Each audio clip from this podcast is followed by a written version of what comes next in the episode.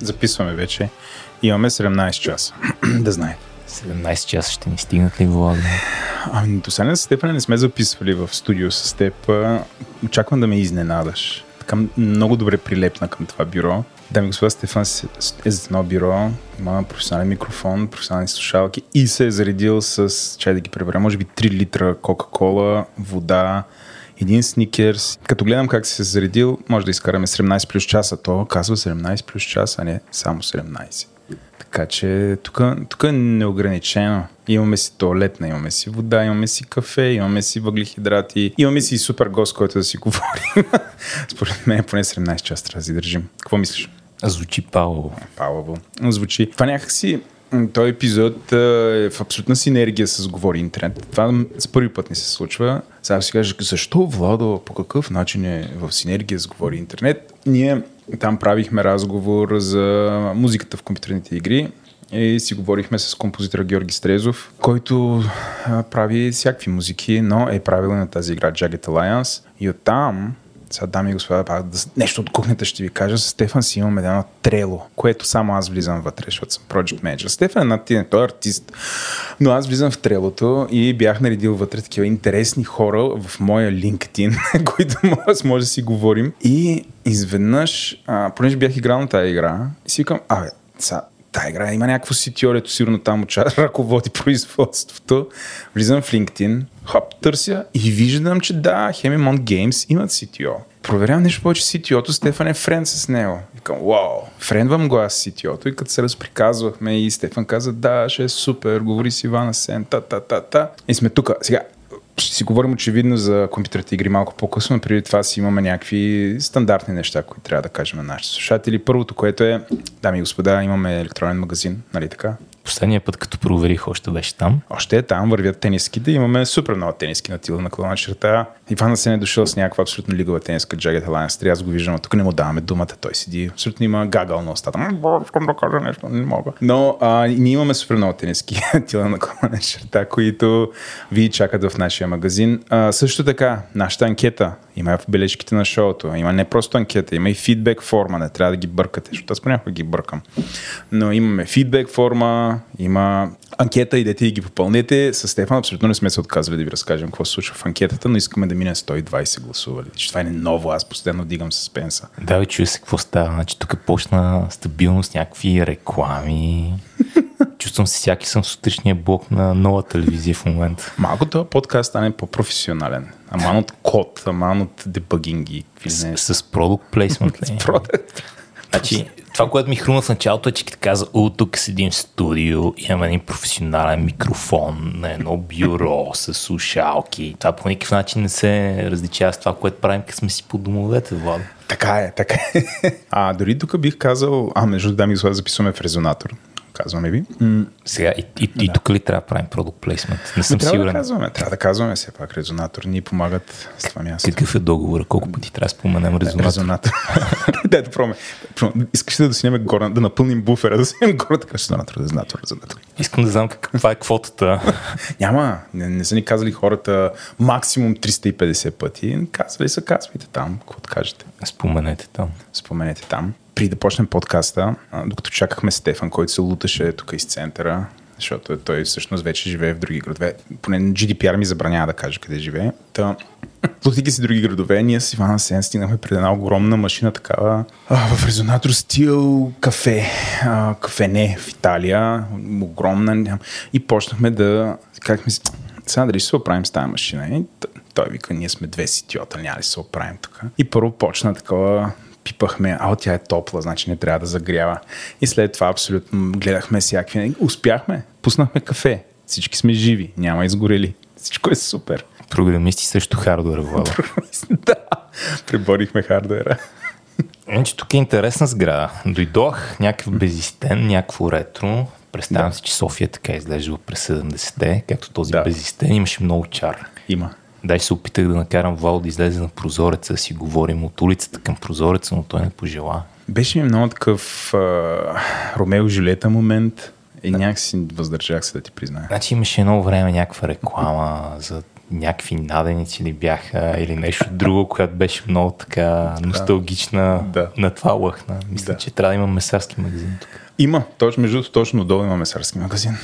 Li- Life imitates art. Абсолютно такова екосистемата се завърта. Идваш, записваш подкаст, па слезеш долу, па сложиш една македонска наница в турбата, па се прибереш, па си хапнеш. Обичам да, да казвам па. Това ми е новото. Път па направиш това, па направиш онова. Опитвам се да, много бързо да минем през първата част, да се метнем на програмирането. Чак, за чакай сега ти обърна гръб Я, и я. се завъртя към Ивана. Сен. ето Ивана се. Е, я, виждаш ли? Пращам ти Стефан, така виж как съм ти го съгрял, като македонска наденица ти го пращам. Да кринча. Първият ми въпрос към тебе е кое е краткото на Ивана Сен? Има ли по-кратка версия? Краткото на Сен е Асен.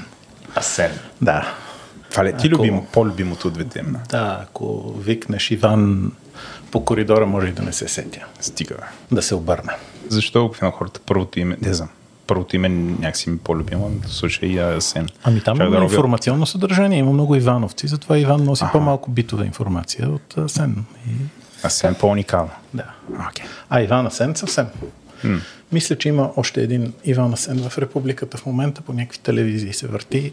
Двама сте. Аз. Поне още един има и той също Иванов при това. Трябва някой път да се запознаем. Може да го намерите да направим един епизод и с него. Така ще казва епизода Иван Асен. Да, ти, да. ти имаш деца, нали така? Да. Какво име през името? Иван Асен. Примерно Иван, Иван Асен, Иванов. Да. Винаги съм се чудил какво се прави с второто име, когато е някакво леко по-нестандартно и не става. Ами често така се прави. Аз имам доста познати деца. Дори и са стандартни. Да. Найс. Добре, дай си поговорим малко за това, за което сме се събрали си. Говорим именно нещо свързано с програмиране. За начало дай, дай да, разберат, да разберат нашите слушатели малко повече за тебе. Ин- Интересуваме кога беше първият ти досек с а, изчислителната техника и как изглеждаше. А, изглеждаше точно като изчислителна техника, защото беше в а, някъде дълбоко в 80-те ще да е било, когато, предполагам, през някакви прашни, скучни вакансии, майка ми ме водеше в а, института, в който работеше и ми отключваше един компютърен кабинет и ме оставяше там Това да София се ли е? гледам. София, София, София. да. София. И компютърните кабинети бяха пълни с едни а, ростни пресни правец 8.2, които не ги знаеха какво толкова да ги правят и общото нищо не ги правеха. Аз им бях основен потребител и там ходех с едни книжки и едни списания, които вече излизаха, от които въвеждах едни програми, защото нали, преди всичко да е в клауда имаше CD-та и флашки, преди CD-та и флашките имаше дискети, преди дискетите имаше едни други дискети, преди това имаше едни компютри, дето идваха без никакво запомнящо устройство, включваш го и той компютър има интерпретатор на Basic и нищо не може като да го спреш, забравя всичко. Забравя всичко, да. Това е и любимия компютър. трябва да си въведеш, ако искаш да напишеш, да пуснеш някаква програма, трябва първо да си я напишеш. И съм прекарвал там някакви часове в кълване по клавиатурата да въвеждам някакви програми от списания на един много интересен Basic, който години по-късно разбрах колко е интересен. Той е, не знам, Стефане, дали си чел ти си по тая част, той е интерпретатор, ама той е такъв директен интерпретатор, какъвто сегашните интерпретатори не са. Тоест, програмата директно се въвежда в един вид, който после директно се интерпретира. Той няма междинна компилация до байткод или нещо такова.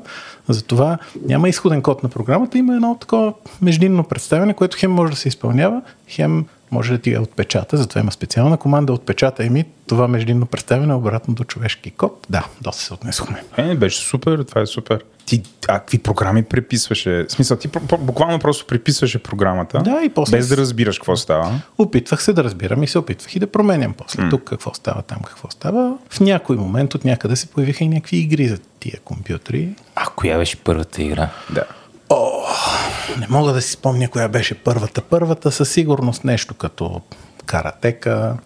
Имаше нещо наречено Gold Rush. Трябва да ги издиря. Сигурно ги има в някой архив. 2 мегабайта за всички игри ever. Помня, че по-късно, много години по-късно отидох на гости в друг институт при един мой чичо, където имаха същия компютър, само че не се казваше правец, се казваше Apple, не знам си колко си. И имаше чудо цветен монитор. И аз за първ път видях, че тия игри, съм ги играл черно-зелени, всъщност има ли цветове. А, кой от цветните монитори имаше? VGA или EGA? Не, не, не, това все още е 8-битов а, Apple 2C или нещо такова. Много преди VGA и EJ. А, имаха... Тя е там много интересна машината. Тя е скърпена с а, там ръждивател и изолир банд. И графичния режим е каквото са могли да сместят там, между другото. Помня, че имаше два графични режима. Един е огромни квадратчета, но всякакви цветове. Другия нещо, което малко заприличва на пиксели, но с някакви много строги ограничения върху цветовете. И имаше тогава едно списание Компютър за вас, в което също публикувах такива Да. програмки и тогава имаше конкурс за някакви такива кратки програмки. Това си спомням във връзка с тия правец 8 и техния, тяхната графика, че а, на тия машини а, графичният режим беше по някаква причина искаше да делиш на 7, за да пишеш където трябва пикселите. Не помня какво точно беше. Тя машината не просто нямаше инструкция за деление, тя дори инструкция за умножение нямаше. И задачата в списание компютър за баз беше буквално напишете тук на асемблер най-кратката програма, която да дели на 7, което е, беше повод за там блъскане на главата до следващия брой един месец по-късно. И имаше там един човек, който, а, понеже тогава беше много актуална темата с компютърните вируси, даваше консултации по въпроса за вирусите, пишеше антивирусни програми, естествено имаше конспиративна теория, че той пише и вирусите, за да дава после антивирусните програми, въпреки че не ги продаваше. Това Dark Avenger ли беше този човек? А, не, не, човека е жив и здрав а, и се подвизава като компютър security експерт до наши, до наши дни в Twitter. Веселин Бончев, може би? Веселин Бончев, да. да. Аз мисля, че той беше нарочен, че е Dark Avenger. Може, имаше да, нещо такова. Да. Та, той даваше консултации веднъж дваш в месеца и ние ходехме някакви момчурляци а, да му губим времето. Нали? Аз там се предполагам, че се очаквало да отидат някакви отговорни хора, които той да им помогне да спасят бизнеса си от компютърни вируси. Ние ходихме да обсъждаме с него как се дели на 7 най-оптимално и беше интересно и обзето ни се връзваше. Но това всичкото беше някакъв такъв компютър, до който от време на време имам някакъв достъп. Първия собствен компютър дойде доста по-късно, защото родителите ми с пълно право се опасяваха, че влезе ли ми компютър в стаята. Аз, аз няма да изляза от там повече. И удържаха този момент, колкото се може по-докъсно. И тогава в някакъв период късната гимназия започнах да си изкарвам хляба с преводи на компютърна литература. И тогава баща ми намери един а, древен компютър, който да го използвам за пишеща машина, за да въведа първата голяма книга, която превеждам. И после с това си купих първия истински компютър, но съм работил на Word 5.5 за DOS. Не знам дали може да си представите какво е това текстообработваща програма за DOS, но имаше такова нещо. Работеше. И така, преведох нещо, изкарах пари и отидох, тичах да си купя първия истински компютър с цветен монитор и така нататък, всякакви луксове. Спомням си ясно как а, той трябва да е бил 486 SX, ако това ви говори нещо. Е. Сега нали, по истинските процесори има много малки процесорчета, които вършат а, дребна работа и по Intel, понеже имат това IP, тази интелектуална собственост за тези ядра, те използват 486 ядра за, нали, сигурно в един съвременен Intel Core процесор има няколко 486. Един я управлява волтажа, един я управлява температурата, Ага. един я за... Тоест все още има в Има най-модерни. ги, да. Те ги слагат като минимална такава градивна единица за това, за което някъде, някъде друга да бих сложили RISC-V или ARM. Intel си има 486 и ползват? 486. Да, Работи ли? Работи. работи. Може ли пуснеш на тях каратек? Не знам. Трябва да пробваме. Спомням си как отивам да си купувам компютъра и понеже нали, там нямам 18 години, баща ми беше дошъл да подпише договор или нещо такова и там ме хвана един търговец. И аз бях приготвил, имах там някакви сметнати точно пари, колкото да ясно беше каква точно трябва да е конфигурацията и търговеца ме хвана и ми обясни колко по-безметежен ще ми е живота, ако си купя 170 вместо 120 мегабайтов хард диск. И там на място ме спечели направо и аз отидох се. апсела на мен, отидох там да мачкам шапката при баща ми да му развия на него теорията. Той се отнесе с търпение и мъдрост към цялото нещо и се прибрахме вкъщи с цели 170 мегабайтов хард диск. Това си е доста повече. Доста повече. Аз знам, целият Шекспир беше 4 мегабайта. Надявам се си превеждал. Шекспир не съм превеждал. Аз съм превеждал техническа литература. Имаше едно време една популярна. Такава на границата между техническата и нетехническата имаше една серия For Dummies, ако си спомняте, mm-hmm. жълти книги. Е DOS for Dummies и Windows for Dummies. Аз съм ги превел. Стига, бе. на времето, да. Стига, бе, аз до свърда ми си, Windows свърда ми съм ги чел. Даже ги гледах наскоро, ако трябва да съм честен. какво беше там? Малка държава, всички сме братовчеди. О, това, това ще отдавах чекна, значи. Давал чекни го, да. Утре съм си на село Вадо, отивам и проверявам досфор Дъмиса, който съм убеден, че в един кашон там, дали пише Ивана. Прети снимка. Или не. Да, дали Може не да пише, тук. вероятно пише и баща ми, защото аз нямах 18. А, окей. Но мисля, че ме пише. Аз познавам други хора, които като деца са им забраняли да имат компютри, което в момента, в който порасна, нали, той им прави им някаква такава, как да го нарека, бе, като комплекс им създава и от този момент, когато те имат възможност, почват да си купуват възможно най-хубавите компютри. Но ми е интересно, ти сега, примерно, вкъщи, с каква машина си? А, аз минавам през периоди, в които нямам кой знае каква машина вкъщи и периоди, в които имам. Сега, заради COVID да си купих машина, на която мога да работя. Вероятно, ако не беше това, щеше да е по. М. Преди това изкарах сумати време с, само с конзола и един нас, който сам може да осигурява филми за гледане, да кажем. Да. И iPad и така нататък, но в момента имам адекватен компютър, защото нали, там 2-3 години трябваше да работя от вкъщи. Аз го разбирам това с ограничаването на... Ти ограничаваш ли децата ти? Ами, как да кажа, опитвах се до един момент и в момента, в който го изпуснеш, то вече няма, няма на къде. И е страшно. Така че към родителите, колкото може да удържите, удържите, защото после а, нали, като ехе, едно време ние uphill both ways in the snow пишехме на асемблер, а, сега само гледат TikTok и по-лошо снимат TikTok, нали там. Да.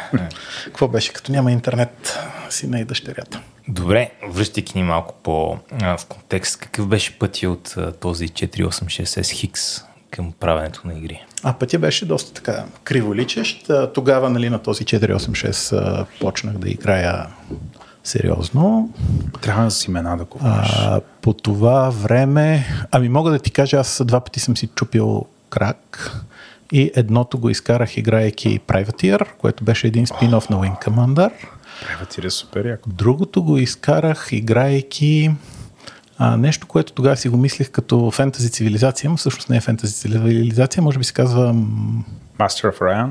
Не Master of, Ma- Masters of Magic. Masters of С Magic. окей. една така го, горна земя и долна земя и Да, пак да, да, да. много раси. И това съм го играл. И Master of Orion съм играл, разбира се, и там всичките думове, койкове и така нататък. Ултими. А, и тогава някъде вече започнахме с а, някакви приятели от училището. Аз съм учил СМГ, ходил съм там по състезания, програмирал съм през цялото време такова състезателно програмиране, макар че да си призная, никога не съм бил много добър. Аз бях в някаква среда, в която имаше някакви титани, които ходеха там по международните олимпиади. Аз никога не стигнах до там, но не съм спирал да програмирам през цялото време гимназията и това в един момент избиваше на дай сега ще правим игра, дай ще правим игра. Като то в един момент с тези компютри вече започна да става възможно, защото си спомням преди това още в училище, още на тези 8-битовите с а, един съученик, взехме и написахме по всички правила на изкуството на там съответния бейсик тетрис се опитахме да напишем, ама такъв графичен тетрис с рисуване на квадратчетата, както знаем, че се рисуват пиксели. М. И това компютърче не му стигаха силите да рисува тетрис. Нали, виждаше се как пълни пикселите ред по ред. И тогава нали, някакси нещо ми светна, че трябва да чете асемблер, някакви други езици и така нататък. До момента, в който вече имах 486 вкъщи, тогава беше една много а, не искам да кажа златна ера, защото на всеки човек нали, златна ера му е това, дето като е бил млад, но имаше един период, в който графиката беше изключително достъпна. Графиката а, работеше така. Че, Джей, какво имаш преди под графиката? А, начина да програмираш графика, да изкараш нещо шарено на екрана и то веднага да се види. А, било е лесно. Било беше изключително Както да лесно. правиш вебсайт в едно време, но сега си разврати, защото ще се Стефан ще ме напият. Ами, слушай сега, аз ще ти обясня как изглеждаше това с графиката едно време. Инициализираш там някакъв графичен режим на видеокарта и получаваш един указател, Да. който сочи към един масив от 320 на 200 байта. Всеки байт отговаря на един пиксел. Каквото напишеш в този пиксел, това отива на екрана.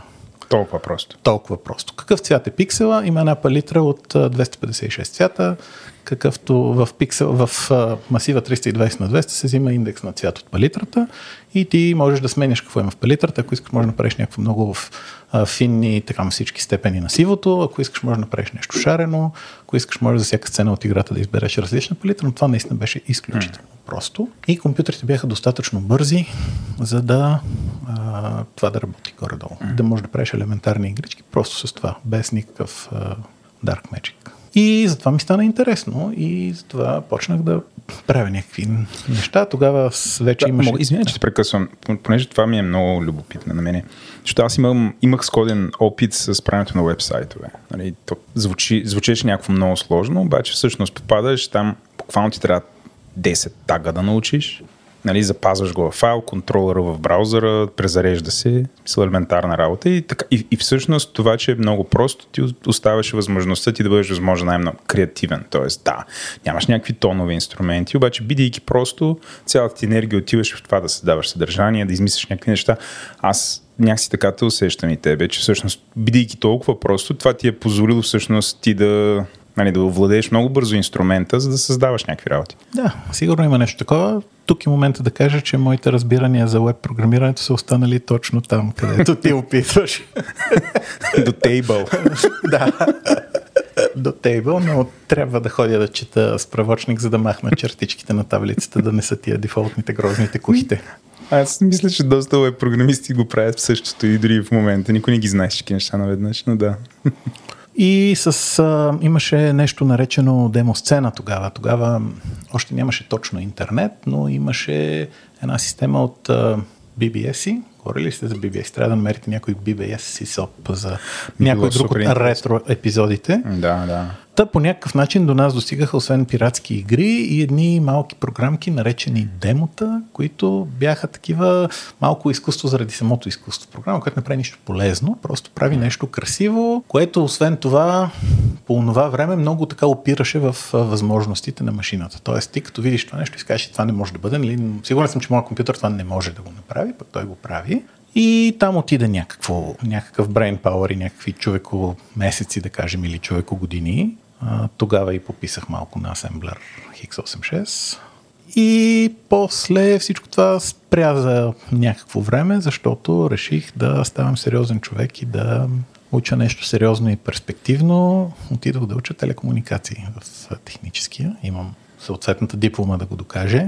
Тогава беше едно време, когато телекомите бяха някакви могъщи организации, които държат ключа към бъдещето. Имаше фрази като информационната супермагистрала. Аз сега го ползвам този израз. Ма, иронично, разбира се, но... Да. И това изглеждаше много перспективно. Телекомите беше някаква драма, бе така на кого ще За нашите слушатели, кога, в коя година е това? Да? А, това е средата на 90-те някъде. Мисля, че да, там някъде. 95 95 да. Преди Жан Винов. Преди Жан Виденов, да. Жан Виденов го карах в а, университета. Да. А, спомням си как дотича ужасно развълнуван лектора и каза убили се Андрей Луканов, няма да имаме лекция. Защото той просто не можеше да... Да, да, така, такива бяха. И тогава една-две години спрях да програмирам. Имах някакъв курс по компютърна графика в а, първи курс, който там нещо се позабавлявах. А, и там беше буквално последната програма, която съм написал за известно време. Тогава написах, както всеки графичен програмист някой момент, трябва да напише Ray Tracer. Написах как, просто Ray Tracer. А Ray Tracer okay. е да, м- начин за генериране на изображения, който е с груба сила и прави някакви неща сравнително лесно, които са ефектни, хаби много време, особено по това време, така нататък. И тогава пак по в любимата тема на точно в областта на Стефан, тогава си, а, как се казва, предефинирах оператор, достатъчно оператори в този рейтрейсър до края на живота си мисля, че след това повече оператори не съм предефинирал. Нали имаше за а, тест дали се пресича нещо, за резултат от пресичане, за отражение. Просто всичко беше някаква супа от препинателни знаци и ми мина. И след това всички езици, в които след това казваха ние като голяма новост няма да дадем предефиниран оператор, аз кимах одобрително. На какво описа това? На C++. Значи, нали, C++ тук е лимитиран, защото в него мога да предефинираш само операторите, които ти дава C++. Да. Ако пишеш на Haskell, може да си измислиш нови оператори, с които искаш препинателни знаци, което по едно време беше pastime activity в Haskell света.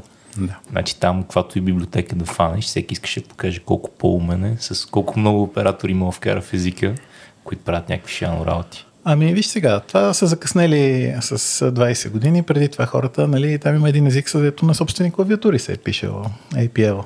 Да, между другото, този език, нали, там има всякакви странни символи математически в APL. Има специални клавиатури и това, като го показах а, наскоро на дъщеря ми, която учи първа година в МИ. Тя каза, ама разбира се, това тук е от курса ни по там, примерно, дискретни структури. Нещо това. Точно техния запис някой го е направил на това, което за мен простия програмист е било някакви странни маймунки се сложили на клавиатурата. Всъщност това си е един дял от математиката, нормалните им символи, с които така си казват добро утро сутрин. Голямото ми съжаление в днешно време, Владо, е, че просто няма хубав начин да се вкарат повече Unicode символи в езиците за програмиране. Е, как да няма? Нямаше ли там? Имаше, като позволиха на C-Sharp да има Unicode символи, имаше такива програми, които всички идентификатори са само вариации на буквата А, нали? Кирилско А, латинско А, латинско А, кирилско А, алфа или А с. Поинта ми не е, че не мога да пишеш Unicode. Повечето езици функциите ти могат да са емоджита а, и така нататък. Поинта ми е, че не е практично. Примерно, нали, е много готино да имаш символ за различно, който е задраскано равно. Обаче няма стандартен, удобен за всички нас начин да го въвеждаме, така че да не е непрагматично. Затова го борите през лигатурите в шрифта. Борим го през лигатурите с Какво е лигатура? Я го обяснете това. Аз една от нещата, с които се занимавам в Хемимон в наши дни е лигатурите. Системата за локализация. А, и okay. лигатурите са кошмара на локализатора. На локализатора и на този, който рисува шрифтове по екрана. А, лигатура е когато за някаква комбинация от символи има друг специален символ, който ги изобразява заедно по някакъв начин. Примерно А и Е става на едно такова завъртяно да, АЕ да, или два F латински малки се залепят един до друг или F и с точка и то влиза под F и точката му изчезва. Така. Това шрифтовете поддържат, да кажеш, за тия два символа ги рисувай по този начин. И това, докато си на английски, няма проблем да го игнорираш, защото най-много да навредиш на естетическото чувство на някой, който иска по-хубав оператор за различно. Но има езици, които се пишат така, точка. А. Примерно това, което виждаш в а, арабица, в а, текст написан на арабски, са почти само да. лигатури. Нали? Там да. всяка буква има четири форми. Да. Според това дали е в началото, в края, по средата или самостоятелно. А, мисля, че там на индийския субконтинент езиците са също тежко базирани на лигатури. Mm. И това е нещо, което ние в нашия софтуер още не можем да правим, защото там не можеш да минеш само с а, това, което растеризира шрифтове, трябва още един софтуер, който се нарича Shaper, който ти казва някакви глифове, как да ги сгубиш. Тези неща, от които се състоят шрифтовете, се наричат глифове, mm, mm. не са букви. Та ти казва как да сгубиш глифовете, кое до кое да сложиш. И това е толкова тежка задача, че доколкото знам, има два такива софтуера които решават този проблем. Сигурно Microsoft имат вътрешно трети, но не го дават. Единият, който е референс имплементацията на Unicode консорциума, който е на Java и следователно е неизползваем. за видеоигрите. За видеоигрите. да. Спаси се. А, и другия, който е там някакъв open source софтуер, Harvbus се казва, който рано или късно някой ще дойде с едно чувалче рупи и ние няма да можем да му откажем. Или петродолари. Но ако се чудите защо Jagged Alliance има индонезийски превод, това е отговора, защото нашите приятели, партньори и клиенти от THQ казаха, може ли хинди? Ние казахме, ми не може, защото лигатурите. Може ли поне индонезийски? Ние проверихме, че индонезийски се пише на латиница и може. Та, китайския, корейския, двата вида китайски, корейски и японския са направо песен в сравнение с езиците с лигатури. Аз как стигнахме до там? Разбира се, да. контекста на това водо, което ние сме говорили, но ти си забравял. Защото съм забравян, да. Е, че когато по цял ден гледаш един грит от букви в твоя, какъвто и да е там редактор, става скучно от време на време, искаш да го разнообразиш и почваш да ползваш такива програмистски шрифтове с лигатури които изглеждат много скандално. Първият път, като ги видях, бях какви с тия глупости, защото тук, нали, като напишеш равно, равно, равно, не виждам равно, равно, равно, а виждам три вертикални черти, които минават през грида една на друга. Това е ужасно. Как мога да си причиняваш такива неща, от ли си? И в един момент бях добре, трябва да го пробвам. Младите това ползват. Направих епичния як шейвинг. В смисъл, дори не ми се говори за през какви истории минах, за да, за да си подкарам лигатури. На практика това, това ме накара да мина от Vim на NeoVim без никаква разумна причина. И накрая, когато имах лигатури, бях е, това е толкова яко. Значи на, на просто смъртните изглеждаш като печелиш при тях поне още 10 хакерски точки, когато ти видят работната среда и си кажат, а, това ще става така. Най-вероятно, ако някой ти седне на компютър, няма да разбере какво се случва там в кода. Е, са, Той не е достоен, ако не разбере. Ще Да. ми се. О, Не е. А кой е правилният fixed width шрифт? Да а, отделим половин час на тази важна тема. Хайде. кой е правилният switch шрифт за тебе?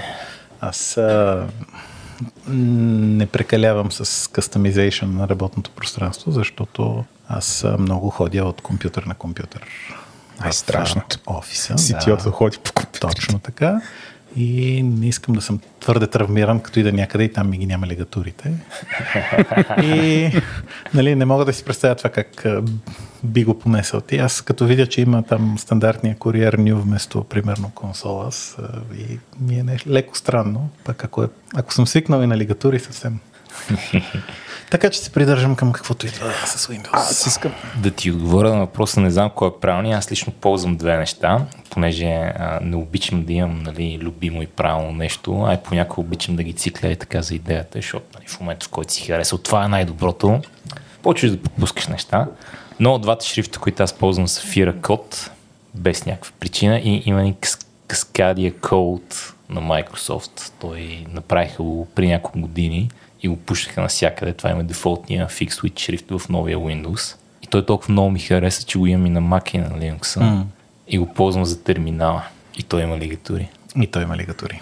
Да. Шрифтовете на страна, Вима на страна, убеден съм, че и за това ще си говорим после. Как продължиха нещата след като се насити от това да предефинираш оператори за един живот? Прекарах една-две години в а, централи A29 и Crosspoint, измерване на волтамперни характеристики. Тук там и някоя крайно стъпало съм проектирал. Тоест, опитвах се да стана жичкаджия, инженер. В това време продължих да си изкарвам хляба с преводи и тогава си спомням един момент как тогава на тогавашния си шеф в списание Byte, сигурно си спомняте, имаше такова нещо, Верно имаше. Имаше страхотни дълбоки статии, в които разчастваха тази или онази архитектура. Имаше такива блокчета, къде е FPU-то и къде е колко ALU-та има и така нататък. Та, тогава обяснявам на тогавашния си шеф, че аз тук уча някакви телекомуникации, но всъщност искам да правя игри. Така че тогава съм бил, имал съм някаква теория по въпроса. И после как стигнах до Хемимонт, пак още една историческа такава бектракинг. Преди да има Дискорд, имаше форуми. Преди да има форуми, имаше какво имаше IRC. Yes. Може би е имало IRC. Това е нещо, което съм пропуснал, между другото, в не знам как. Но преди това цялата мъдрост а, на интернета е текла в нещо наречено нюз групи, които общо са им викали Usenet. Окей. Това е нали, отделен Да. протокол преди веб, чете се с отделен софтуер и така нататък. И във всяка от тия нюз групи, нали, те си говорят, те са някакви силно тематични. И може би оттам е добило популярност съкръщението FAQ, Frequently Asked Questions, защото всяка такава група си поддържа такъв един факт с някаква мъдрост на ново, ново дошлите да не задават едни и същи въпроси много пъти. И в зората на интернета аз се бях здобил от някъде с някакъв набор, ей такива frequently asked questions на всички нюз групи на света. Взех да чета какво ми е интересно. А, мен, освен а, игрите и графиката в игрите, са ми много интересни а, всякакви видове компресии, както компресия на данни, така и аудио и видео компресии. И тогава в някакъв такъв факт на някаква група по компресия на аудио данни прочетох за някакви алгоритми за компресия на звук, които един от тях по-късно остана известен с а, съкръщението MP3, нали? там MP3-ките. Mm. Само, че той е най-сложния.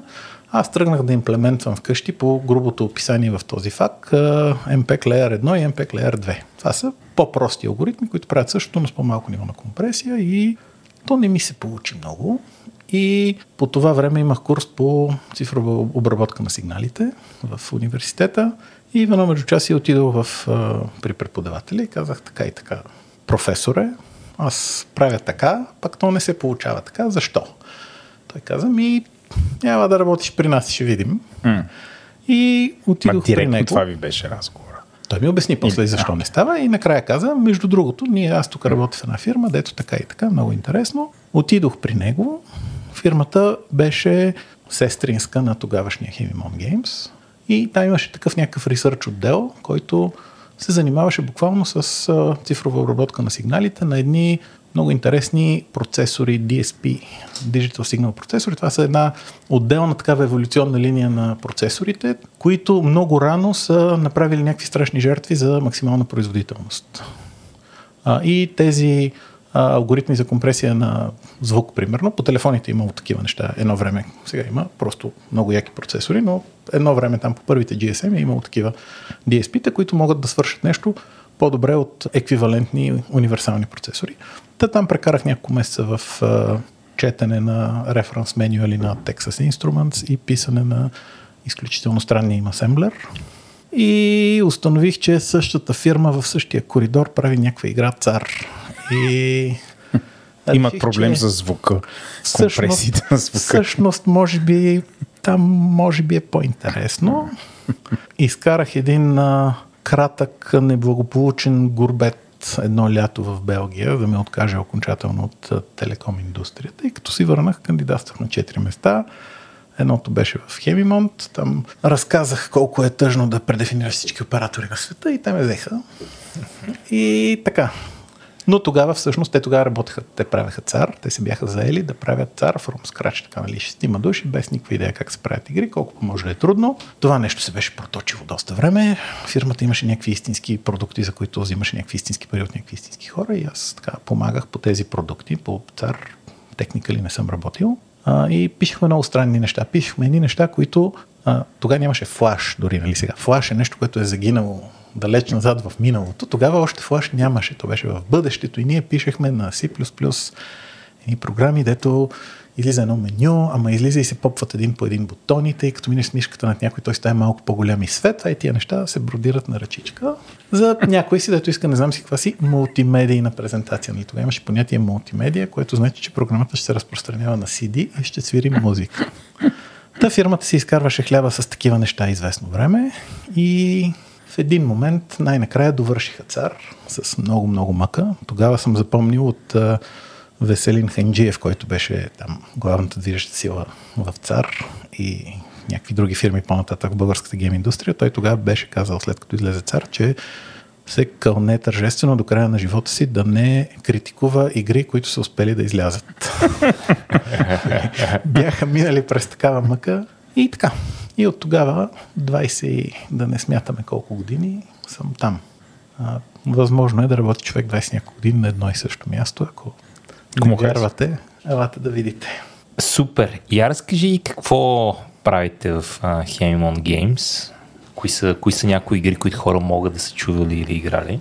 В Hemimon Games правим тази година, издадохме 16-та и 17-та си игра едновременно. Ходих да преброя в Википедия, защото иначе трябваше тук да броя на пръсти. В Википедия пише, че сме най-голямото студио в България. Това вече отдавна не е вярно, но може би сме най-старото. Най-голямото българско студио в България. Не, Ами, гледай сега, то при глобалния капитализъм, кое студио е българско и кое не е малко трудно да се отговори. Ние сме българско и като собственост и като изцяло сме тук, нямаме офиси навън, така че, но има офиси на западни компании тук, които са по-големи, доста да. по-големи вече. Правим компютърни и конзолни игри от а, жанрове най-различни, не най-различни, общо се въртим около стратегии, менеджмент симулации, RPG, екшен RPG, такива неща. Не сме правили нищо мобилно, нищо free-to-play, нищо а, спортни игри не правим. Общо взето сме специализирани в а, стратегии. Какво може да са чували играчите ни, а не играчите, слушателите ви? Сравнително успешни игри са серията Тропико, която поехме от а, номер 3 до номер 5, след което вече я прави някой друг. Имахме една сравнително успешна игра преди 2-3 години, вече са повече Surviving Mars, която е а, такъв а, Илон Мъск симулатор, когато чак, чак, чак. това беше много cool. Surviving Mars ваша ли е? Стефане, аз се подготвях повече за този подкаст, отколкото ти се подготвях. Не, аз съм, аз съм си с ръката. Не, не, не, тук не знам. Аз тяхна, бе, човек. Не, аз още не съм играл, но а, постоянно гугълвам какви City Builder да играя и понеже не обичам Surviving City Builder. Тя е хит. Значи, тя хит. всъщност не е Surviving City Builder, тя е кротичък техно-оптимистичен сити билдър. Никой... може би няма да умре никой от глад. Може, може и да умре. Тук, тук стъпка назад, стъпка назад. Стефан, сега ще, ще, ще, ще се факт чекне. Ще се факт чекне. Наистина ли сте вие? Ние сме. Наистина сте. те. Да, също кажа, че и Геор, Георги Стрезов е правил саундтрака също. Да. Как съм могъл да изтърва това? И преди Surviving Mars направихме една много приятна лекичка екшен RPG игрица, която се казва Виктор Вран, която ни е единствената така, що годе самостоятелно издадена. Мисля, че с Георги Стрезов от тогава работим. Да. Той и на нея е правил музиката. Да. Ако обичаш неща като Diablo, Path of Exile, Bastion, такива неща, Hades, тя е като по-скоро към Hades и Bastion, така по-екшен, без uh, толкова грайнд и събиране на айтеми over and over again в същите дънжени. Виж, за Виктор Вран обаче знаех. Да. Въпреки, че не съм я играл. Тази година едно време се гордеехме, че пускаме всяка година по една игра, обаче игрите стават все по-сложни и това напоследък не ни се отдава и лека по лека забавяме темпото. За сметка на това тази година едновременно пуснахме две игри. Доста се проточиха този път. Влязоха и COVID годините в този development cycle, така че част от оправданието ни е там, част от оправданието е там. Тия две ръце и двете леви, но да кажем, че COVID ни е виновен. Двете игри са един мисля, че се казва Survival Colony Simulator, т.е. Робинзоновци в космоса падат едни хора. Това е Stranded Alien Dawn, се казва играта. Няма да ви отекчавам с кодовите имена. Игрите се разработват под някакви кодови имена и малко преди да излезе играта се събужда маркетинг отдела и тича насам натам и се опитва да вземе трейдмарки и да мисли кое значи нещо мръсно на някой друг език и така да измисли подходящо име. Surviving Mars е забележително с това, че излезе под кодовото си име. Тази игра беше през цялото време Surviving Mars.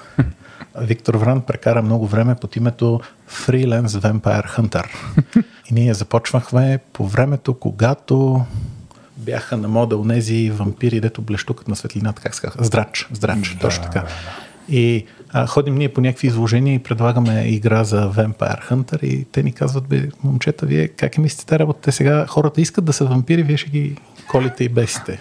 Нещо сте изпуснали. А, та, Stranded Alien Dawn, което е survival colony симулатор, а нещо като Sims, много са важни отношенията между корабокрушенци, защото тия дето падат на кораба или в Surviving Mars накрая управляваш колония от 20 000 човечета. В Stranded падат едни четирима и ако имаш много късмет, може да ти падне още някой пети и всеки много го пазиш и го къткаш и като изпадне в истерия се опитваш да го успокоиш и да видиш там какво не му е наред. Мога ли играят двама човека? А, благодаря ти за изключително интересния въпрос, както казват в а, панорама.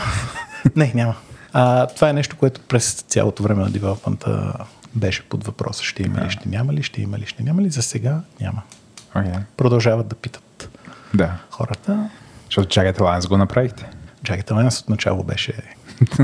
By design. By design, да. Ден първи. Дори там имаше по-амбициозен мултиплеер от начало, но за щастие ни чуха издателите, като казахме, бе това Айде да не mm. закъсняваме с още една-две години. не ви трябва. Jagged Alliance, другата игра, която излезе тази година, е трета част от една а, Владо любимата игра от младостта. Jagged Alliance 1 и Jagged Alliance 2, която е почти там от това време, за което ви разправям с дискетките. И ми, ти като си се занимавал с това програмиране, аз съм я играл тази игра. Да. Паралелно. Буквално, моят първи компютър е от 94-та година, личен. Мисля, че Jagged Alliance 1 е 95-та някъде. Някъде там излезе и съм я играл, без да, да разбирам английски язик. Това е съвсем различно. Друг. Е, той там един от 60 говори на руски, поне може да. с него да се опреш. Двама от 60 Да, да. А, има една такава история около нашата фирма, че а, един от нашите дизайнери, поговорим за това какво е дизайнер, hmm. а не е каквото е в другите фирми дизайнер, гейм дизайнери, преди време го бяха питали той, нали, кои са му любимите игри. Той беше казал Tropico, Jagged Alliance и още една друга. Издателя на тогавашната ни игра, се разтърсил и установил, че IP-то на Tropico е свободно, можем да вземем лиценза и взеха лиценза и ни го дадоха да направим Tropico 3. и ние общо го съживихме това от нищото, тя беше изчезнала тази игра. Направихме доста успешно 3, после 4 и 5. Общо взето такава успешна некромантия, IP некроманси му викаме на това. И за това в някакъв момент, като се стигна до Jagged Alliance, някак си бяхме логичен избор. Jagged Alliance е една прокалната поредица, която много има много опити да се направи следващ Jagged Alliance, които бъркат по различни начини. Примерно едната беше някаква web-based игрица, едната беше някаква MMO. Така че няма онлайн ли? Едната беше, не знам, не знам да. кое кое е. Едната беше real time. Jagged Alliance е turn-based, битките с да, turn-based. Това тотално беше сменил играта. На Bit Composer. Да. Но имаше подобно, както в Jagged Alliance 3 можеше с с спейса Актив на пауза. актив пауза, да, Да. изпланираш какъв да, с- какви да са ходовете и да пуснеш Да. обратно. Това ми е любимата механика в игрите Владо, защото ясно си спомням как имаше една игра, която имаше тази механика. Аз не знаех, че играта има тази механика и много дълго време се борих с тази игра, докато научи, че съществува тази механика и в този момент станах адски добър. Играта се казваше Myth 2. А, слушай сега. Кандидатствам аз а, за работа в Хемимонт. Кандидатствам на 4 места. Едното беше някакво скучно телеком място. Дори мисля, че не съществува вече. Другото беше някакъв нормален бизнес софтуер. Третото не помня какво беше. В Хемимонт ме слагат на едно бюро в стаята, в която си работят. Излязло е МИТ 1 и те първо ще излиза МИТ 2. И както аз си правя теста на листче, застават над главата ми двама хемимонци, отварят едно списание Game Developers Magazine, където има статия за MIT 2 и почват да анализират скриншота пиксел по пиксел, разчастиха го. И аз бях такъв, нали, умрял съм и съм попаднал в рая, трябва да дойда тук. и така, така че и MIT 2 участва в а, историята. MIT 2 е това, което, нали, Bungie, които после направиха Halo, така, голяма игра. Всичко това звучи много яко. Сега, нека да, нека да дойдем на съществените въпроси. Разкажи какви технологии ползвате, какви езици за програмиране и защо. Работим с собствена технология от начало до край, отгоре до долу. Идеята е, че всички проблеми, които имаме, е хубаво да са тук в същия коридор. Може да отидеш да поговориш с проблема и да го питаш ти, защо така 2005 година си направил. Ние буквално работим с Codebase, който е почнат 2005.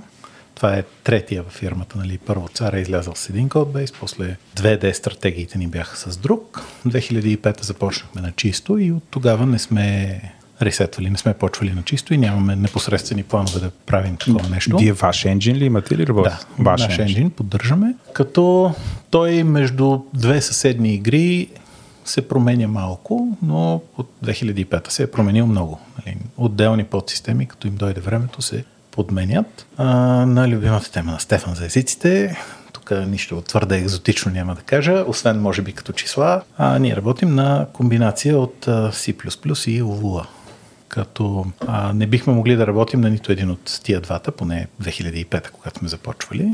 Те се допълват по някакъв начин. Защо изобщо е тази лула в картинката? Нали, първо, защо има C++? Ясно защо има C++, защото това е очевидният правилен дефолтен начин да правиш високопроизводителен софтуер, който използва графичните апита, работи на, в, с хардуера в, на сравнително ниско ниво и освен това може да се компилира на всички платформи, които ни интересуват. Защото ние съществена част от бизнеса ни идва от конзолите, видеогейм конзолите, където можеш да работиш само с одобрените от производителите на конзоли компилатори, които за сега са компилатори на C++. И дори в рамките на C++ е някакъв проблем да, примерно, да смениш компилатора. Чувал съм легенди за студия, които са шипнали игри за Xbox, компилирани с Clank. След дълги дискусии с Microsoft, защо тези студия са много важни и техните игри са много важни. Microsoft трябва да си затворят очите пред това очевидно нарушение на изискването да се ползват точно Visual Studio. Да, а това вече няколко пъти казвам студия в нашата индустрия, от, може би за да се чувстваме по-креативни, по някаква причина на фирмите им се казва студия понякога. Нямаме звукоизолирани, звукоизолиращи панели по стените. Та, защо е цялата тая луа? Няколко причини. Първо, това е език от доста високо ниво. По времето, когато сме започвали там 2005-2006, не беше практично да се пише толкова high-level код на C++. Впоследствие, препратка към епизода с Боби Станимиров, там, за еволюцията на C++ през тия години, може би е възможно в наши дни да изградиш върху C++ нещо, което да е от сравнимо като ниво на абстракция, като това, което пишем на Lua, но общо взето един и същи код излиза 5-6 пъти по-компактен написан на Lua, отколкото на C++ и съответно между 5 и 10 пъти по-бавен, типично. Това е трейд-офа. Затова ние пишем на основно и първо някакви неща по-експериментални се пишат на Lua, после като се види къде е проблема, някакви части, ако е добре измислен интерфейса, не е проблем да се прехвърлят на C++. Тук идваме на другата любима тема за кое е по-важно интерфейса или имплементацията. Ако докараш интерфейса добре, после може да си позволиш да коригираш имплементацията дори с драстични мерки, като закарване на друг език, закарване на други ядра и така нататък. Второто важно нещо, което ни дава Lua, по-точно това, че има някакъв друг embedded език, после малко ще ви разкажа за това, е а, възможността да презареждаме на живо голяма част от кода.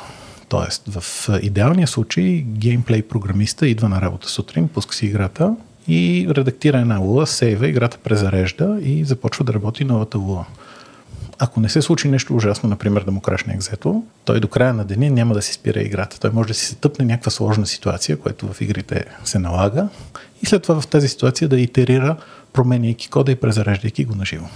Това също в наши дни е възможно с C++. Има един продукт, който мисля, че буквално се казва Live C++ или нещо такова от един бивш гейм девелопър. Ако има хора, които работят активно на C++, може би е добре да потърсят, защото това е нещо безкрайно ценно в сетъпа, който ние имаме с Lua и не бих си представил да пиша сложен код без това нещо. Третото важно нещо, което ни дава това, че част от кода е в, на един ембеднат език, е една изолация. Тоест, някакви проблеми могат да се случват с този код и това да не срутва цялата игра. Значи може да го мислите като някаква много екстремна форма на exception handling или на някаква виртуална машина, в която всичко е затворено, но играта по време на development се случва непрекъснато да а, принти в логовете някакви грешки, които се случват, защото нещо в кода не е както трябва. Сега, може би, ако беше писан на език с силни типове, нямаше да има толкова грешки, разбира се, но това не спира. И когато работят много хора едновременно, това, че на един кода му принти е много неприятно за останалите, но не ги блокира директно, докато това в един а, чисто C++ Codebase много от тия принтове биха били директни крашове. Това беше третото.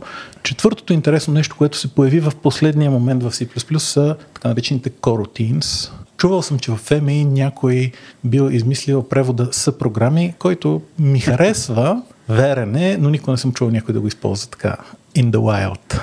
Ние ги бяхме измислили тези неща много отдавна. Ние в 2D игрите ни, Celtic King серията и така нататък, си имахме собствен скриптинг език, който някой дойде, седна и първа задача пишеш компилатор, нали, рекурсивен десен парсър, байт код, виртуална машина и така нататък. Там бяхме стигнали до тази идея. Тогава най-близкият еквивалент се появи в а, тогавашния език Unreal Script, на който се скриптваше тогавашния Unreal Engine. Тогава му викаха латентни функции. Това е една функция, нали, най-популярната латентна функция функцията sleep, която казва, сега този трет няма да прави нищо, този същия процесор може да прави нещо друго. Нали, това е такъв кооперативен мултитрейдинг модел. А, и ние това много, много активно го използваме в гейм логиката, защото това позволява да се пише гейм логиката по един линеен, лесен за четене начин. Нали? А, избери противник, това е някаква синхронна операция, която приключва веднага. После стигни до този противник, това е асинхронна операция, която за това време този трет на execution се освобождава, може да се изпълнява нещо друго. Когато достигнем или установим, че не можем да стигнем до там, продължава изпълнението следващия ред. Казва сега и свири анимация за атака, почва да свири анимация за атака, пак заспива треда, така да се каже, колкото трябва една анимация и пак се събужда в следващия момент. Това, альтернативата му без коротин се или някаква система от колбеци, както има по веб и по други езици, или по-отдавна а, едни безкрайно оплетени крайни автомати, които се пишат на ръка и които е някакъв кошмар да се поддържат. Те са малко така write-only код произвеждат или трябва някаква страхотна дисциплина. Коротини има в а, C++ 20, ако не се лъжа, но когато преди, мисля, две години за последен път мислихме какво да си правим с тук малко на страна има една абстракция, която викаме и task queue или job queue, нещо такова, такъв пул от тредове, на които могат да се хвърлят някакви задачи и да ги изпълняват. Това е един от начините да се, изпъл... да се реализира на C++ удобно е с кортини, но преди две години, въпреки че нали, стандарт се казва C++ 20, преди две години беше 21-22, а, не можехме да ги използваме в един от компилаторите, които ползваме, а именно там кланга на Sony за PlayStation. Така че ние съвсем bleeding edge фичери на езика не можем да ползваме по технически причини. Та, може би в наши дни на C може да се пише с, на C++ може да се пише с коротин и такъв линейен код за гейм логика. И друго важно нещо, което ни дава това, че играта е в някаква, някакъв свой environment луата, е много лесния начин за реализиране на сейф гейм така нареченото записване на играта. Нали, ние всъщност можем да запишем цялото състояние на игровата симулация а, през някакъв доста сложен код, който сме си написали, който след това може да бъде възстановен с всичките тия хиляди работещи едновременно тредове. На тредовете им се записва байт кода, така че ако а, юзъра сейвне и там някоя функция се изпълнява в момента, има там примерно sleep, стигнали сме до един sleep, след това юзера зареди играта, но междувременно си е пачнал и вече на този ред има нещо друго, това как се решава, ми решава се като ние в SafeGame се реализираме и байткода, който в момента се изпълнява. Цялото това нещо можем да го направим, защото става въпрос за някакъв uh, embedded execution environment и освен това този embedded execution environment е сравнително малък. Той може да бъде осмислен. Нали? По времето, когато взимахме луа, тя беше 10 000 реда с мокри дрехи. Нали? Компилатор, интерпретатор и системни библиотеки. Ние, между другото, когато решихме, че е време да спрем да мъчим нашия homegrown скрипт, имаше такъв beauty contest, какво ще избираме. И гледахме там някакви варианти. Имаше, много се говореше една голяма фирма Naughty Dog как използва Lisp, по-точно някакъв ским. Обаче решихме, че не можем да си го причиним това нещо като синтаксис като там нямаше очевиден ским, който да вземем, трябваше ние да си го имплементнем, но понеже скимовете се, интерес, се имплементват малко по-лесно, може би, може би щеше да е допустимо, но ни оплаши синтаксиса, да си признаем. Другия много интересен кандидат беше един език IO. Не знам дали си го О, чувал.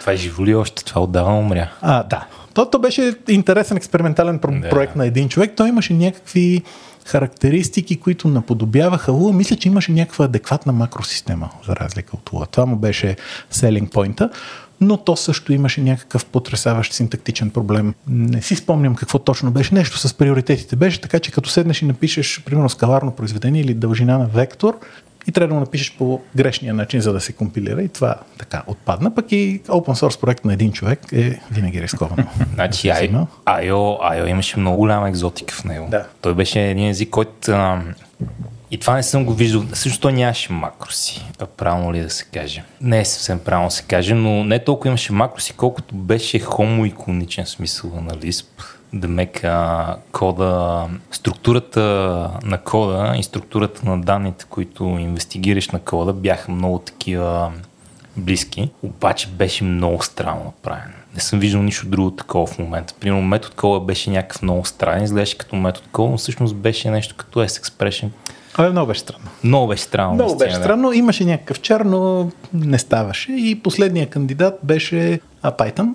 Обаче, за да има тия коротини трябваше да е така наречения Stackless Python, който беше някакъв а, форк, който го поддържаха, може би, тия с EVE Online и беше доста съмнително. Това ще съществува ли или ще трябва ние да си го осиновим? И беше 10 пъти по-голямо от Луа, по това време беше и по-бавно от Луа и решихме, че като ще си осиновяваме, по-добре да си осиновим нещо, което е 10 000 реда и може да го осмислим.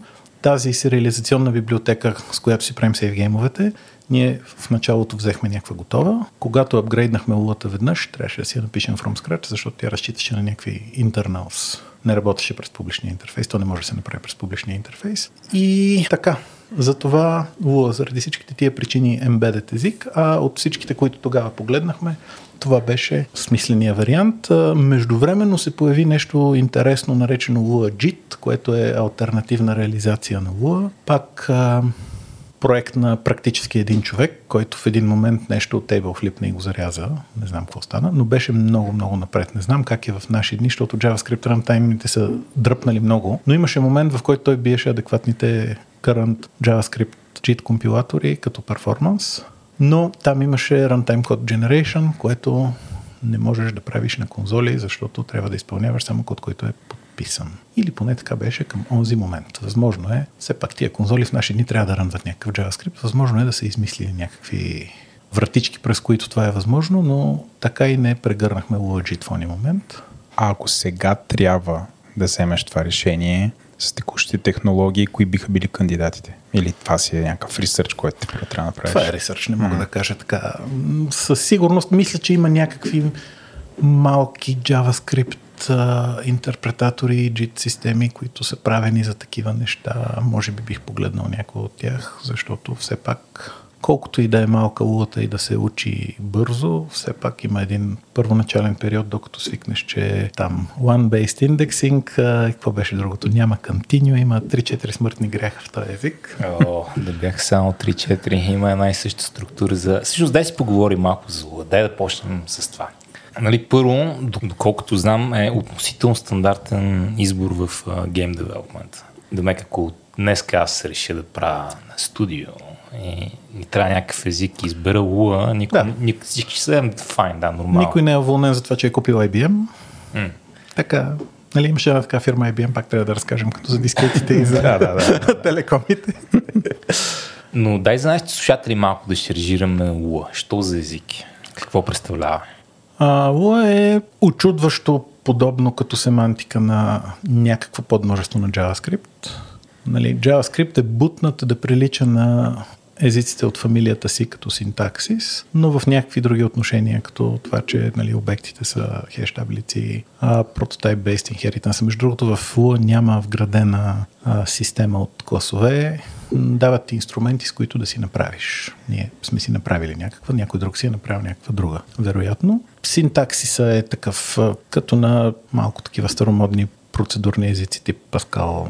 Малко е вербоус синтаксис. Аз ако имах къде да пипам, това е едно от нещата, където бих, бих сложил все пак малко препинателни знаци, за да не се пише чак толкова. Предвидене за ембедване, това е много важно. А, има интересна виртуална машина стекова, без през която се минава целият интерфейс с ембедващата програма. Трябва за всяка функция от си страната, която изнесеш навън, трябва да напишеш някакъв там пролог и пилок, който да вземе параметри от стека и след това да ги върне обратно в стека. Всичко е single threaded.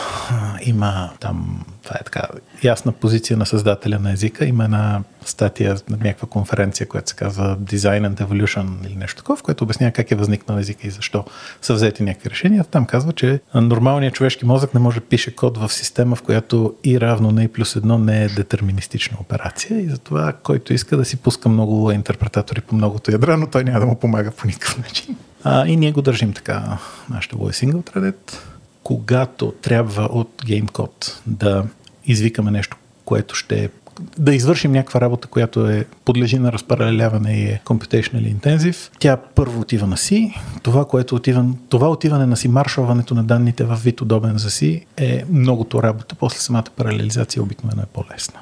Така че всъщност да парализираме лутът няма смисъл, защото ние ако трябва да пращаме данни на други интерпретатори, които работят на други а, ядра, ние така или иначе ще трябва да свършим работата по маршалването. Ако я свършим тази работа, после от другата страна обикновено не е толкова сложно.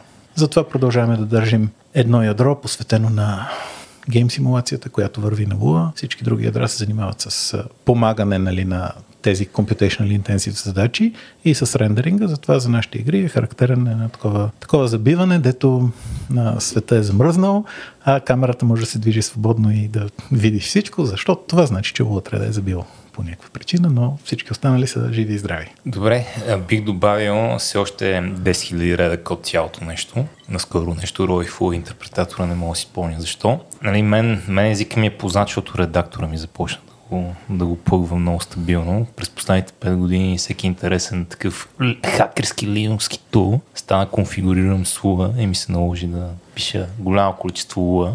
А, турбо прост е, в смисъл много простичък език е. И нищо друго, наскоро такова правих туториал, не туториал, презентация, лекция, не съм много сигурен как да го класифицирам, където някакви хора обясняват как се пише Lua. И в общи линии стратегията ми беше, добре, нека да ви покажа тези, тези 10 пълни глупости в Lua. Веднъж като ги знаете, знаете език. Например, например защото при това се бях борил с Луа без да съм го научил и просто нищо не става. Опитвам се да напиша нещо, не излиза. Опитвам се да напиша нещо, не излиза. И в един момент, когато му разбрах особеностите, става много прост език. Можеш ли да ги издекламираш? Мога да ти издекламирам, те са много Да прости. видим как съм свикнал с всичко. Индексите започват от едно. Да, това го имаше в uh, онази статия. Там езика е започнал, той е комбинация от два езика. Един е бил за конфигури... конфигуриране, за някакви физици. Той е, той е езика на световната конспирация, този език, между другото, защото Ами, той е създаден от, в католическия университет на Рио де Жанейро, значи заместна католическата църква, а в лаборатория финансирана от Петробрас, т.е. бразилската петролна компания, от един човек, който се казва Иерусалимски. Човек, тук трябваше Да пусна на досиетата хикс това. Точно така. Та, понеже този език е тръгнал от да дава на някакви хора да си конфигурират някакви прости неща, това с one-based индексинга е вероятно опит за реверанс към някакви нормални хора. Той всъщност се регретва от това. Да, Не, да, да. Смята го знал грешките му. Втор... Много е неприятно, като трябва да пишеш плюс едно и минус едно по интерфейса си. Второто нещо, второто нещо е една и съща структура за хеш и масив, което е много екзотично. това как е проблем всъщност?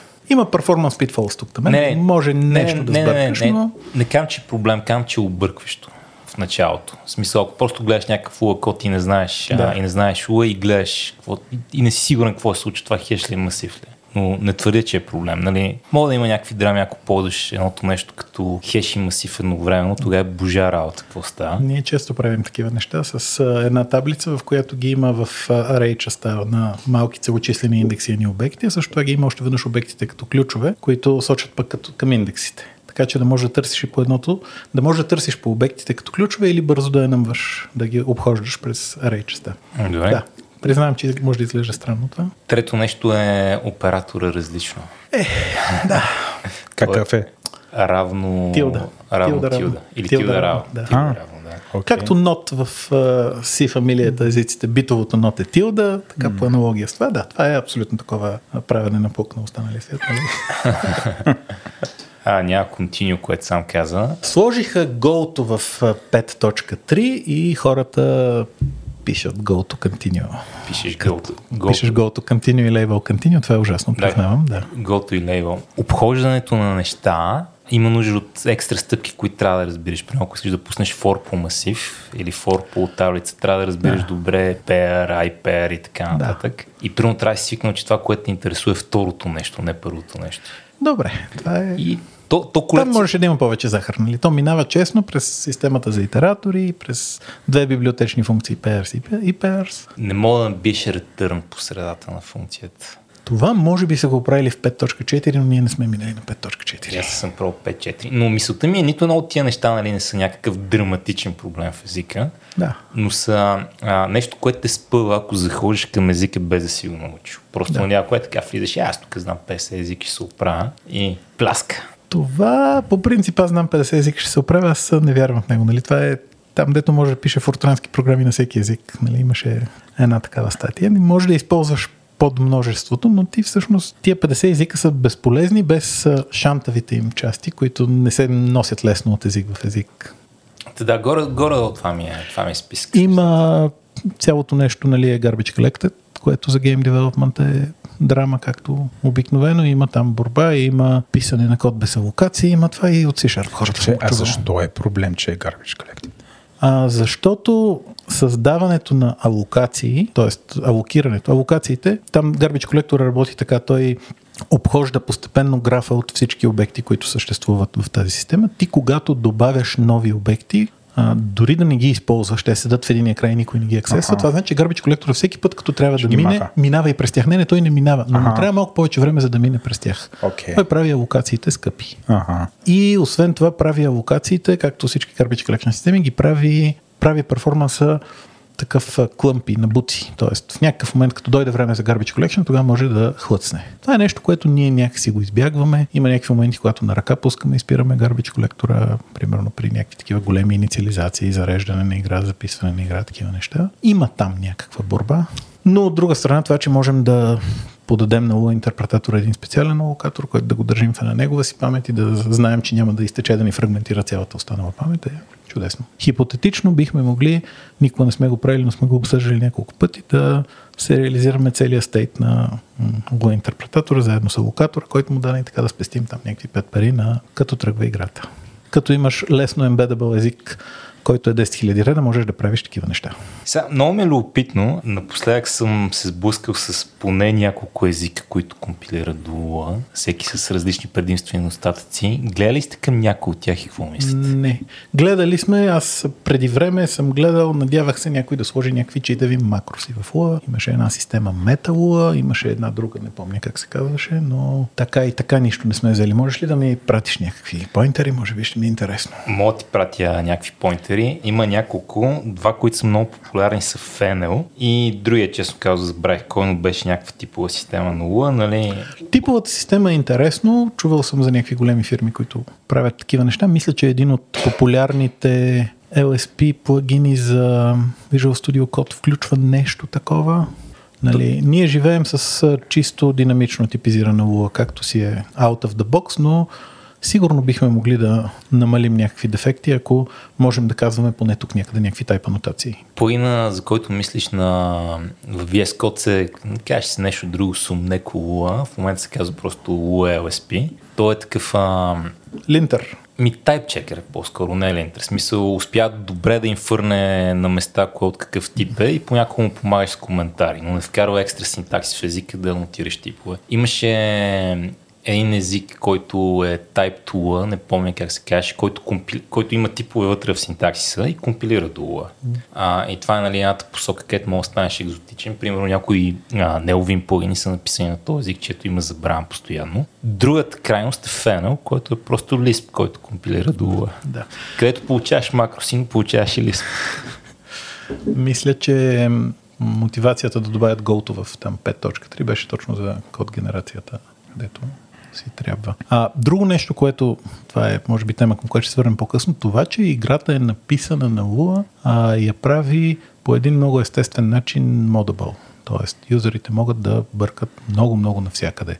Като те, нашите игри, понеже с един и същи енджин, тази цялата част е обща между тях. И като излезе Stranded и за Stranded имаше някакви модинг тулове, за Jagged Alliance а, имахме проблеми с нали, финалния спринт и казахме, че модинг туловете ще ги пуснем малко по-късно. Хората си взеха от Stranded модинг туловете, т.е. взеха си ноу-хауто, всичко mm-hmm. си отключиха и почнаха да пускат модове на там до края на първия ден. Аз, освен че го видях това вече като потребител, изключително бързо се появиха много качествени модове на някакви такива корекции на дизайнерски решения, които са взети в играта. Например, като се прицелиш, играта не ти казва какъв е шанса да, да отселиш. Веднага някой го извади това. Но това, което ми направи страхотно впечатление, е как е буквално месец след като излезе играта, вие пуснахте месец, месец нещо, изкарахте цял пакет от инструменти официални, с които хората да си правят модове и аз си казвам, вау, нали, това е супер впечатляващо, защото виждам как, примерно на Cyberpunk 2077 им отне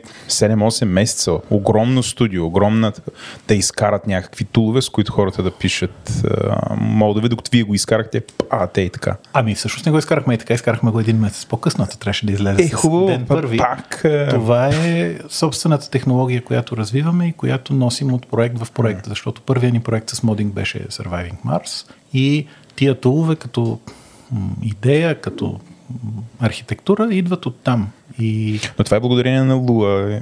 И, благодарение на Lua толкова неща могат да се правят. Нали, геймкода, като е написан на Lua, значи, че юзерите могат лесно да го подменят. Това, примерно, в City Skylines, говорихме си тук с Стефан за другите езици, на които се пишат игри, освен C++. Това е C-Sharp, City Skylines, цялата гейм както на всички игри на Unity, е написана на C-Sharp. Там начина да правиш модове, да свалиш на Telerik декомпилатора, да декомпилираш оригиналната игра и да гледаш кой клас трябва да наследиш и какво трябва да оверрайднеш. При нас това става. Това, ако играта е на C++, не мога да си представя как ще стане, въпреки че някакви хора герои правят това и с някакво байнари пачване на някакви компилирани. Къде е границата между Lua и C++? За пример, нали, ние правим игра, която е City Builder, в която строиш едни сгради, има едни ресурси и има едни човечета и тия ресурси струват някакви пари Целият C++ код съвършено нищо не знае за това. Той знае да рисува 3D мешове на някакви координати с някакви ориентации, с някакви текстури, с някакви ефекти, но понятията като пари, ресурси и поведение на човечета са изцяло в Lua своя, за което, както споменах, се плаща с 5-10 пъти перформанс хит минимум. Интересно ми, ако отворя, ако си изтегля играта при себе си, ще мога ли да намеря някъде код, в нея и да го променя или не. Може би отиваме в посока да можеш. Ние докато работим по време на девелопмент, лулата си е там, анпакната по едни директории. В играта, която доставяме, лулата е компилирана и е опакована в пак файл, за да ти донесем един файл на диска, а не там 20 000 или колкото са луа файловете и за да спестим няколко секунди компилация при зареждане. Има вече явно чудни декомпилатори на луа които решават този проблем. Единственото, което губиш са коментарите. Също така има чудесен анпакер за нашия файлов формат, който понеже нашия файлов формат за пак файловете не се е променил от много време, а, хората са си написали анпакер. Не е толкова стар анпакер, защото е на ръст. Но има в GitHub анпакер за Nehemi пак файловете и така, че с тези две прости стъпки можеш. Но мислим по въпроса как да даваме на юзерите с играта директно, пак на, директно некомпилираната луа. Некомпилираната луа я слагаме в GitHub. Може да намериш в GitHub на Surviving Mars геймкода и на Jagged Alliance 3 геймкода. Съответно в наш акаунт и в на THQ Nordic акаунт, като там а, малко сме поскрили някакви неща. Смисъл това, което мислим за него като engine, common кода, не го даваме, което е нали, пак може да си го декомпилираш. Той не е изчезнал, някакви конзол специфик работи не ги даваме, но геймкода си е там. И по-важното, можеш да го да добавиш някакви файловете да се заредят сравнително лесно. А защо е проблем това с а, перформанса? Проблема с перформанса винаги е, че мисля, винаги има проблем с перформанс, т.е. ти ако дизайнерите, гейм дизайнерите ти кажат, че ще правиш една игра, в която ще се говори за 10 човечета, сигурно е, че след една година вече ще се говори за 100 човечета и после ще се говори за 200 човечета. И ти като си написал нещо, което uh, it works on my machine за 10 човечета, след това на машината на юзера или по-лошо на PlayStation на юзера, защото нашите тези проекти се попроточиха.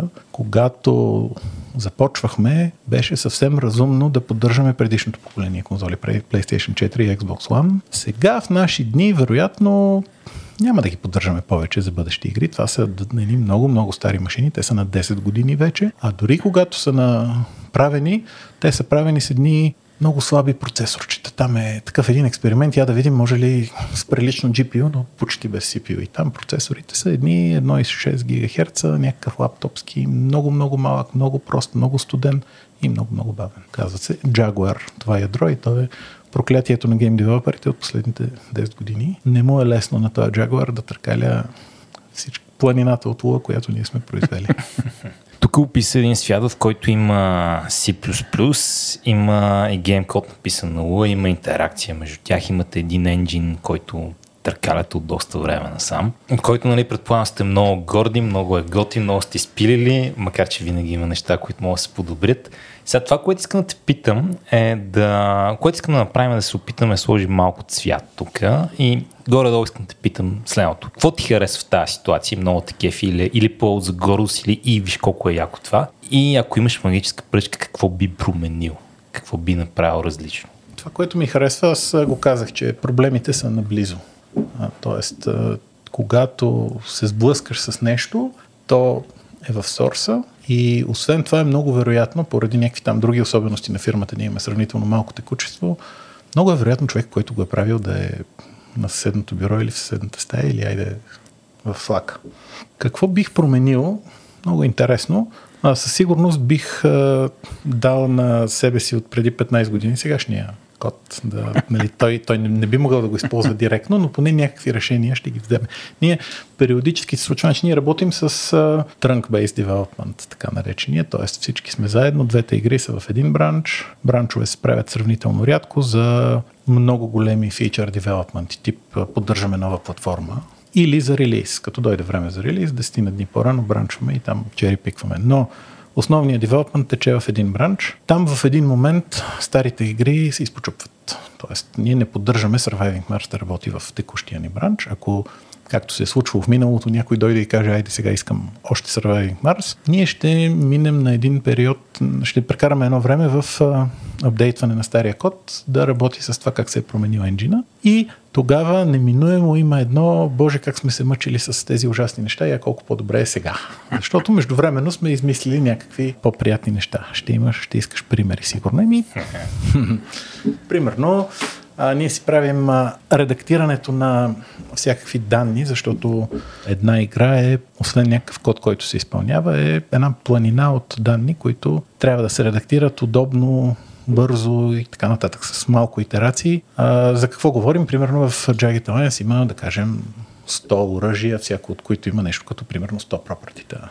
Разсейка, какъв тип куршуми използва, колко бързо се разваля, така, така, така. Тези неща се редактират с а, един а, софтуер, който е, представи си, в а, абе, универсален property едитор, като в някогашните среди за визуално програмиране, където като рейд кликнеш един бутон, може да му нагласиш property, такъв цвят е шрифт да е.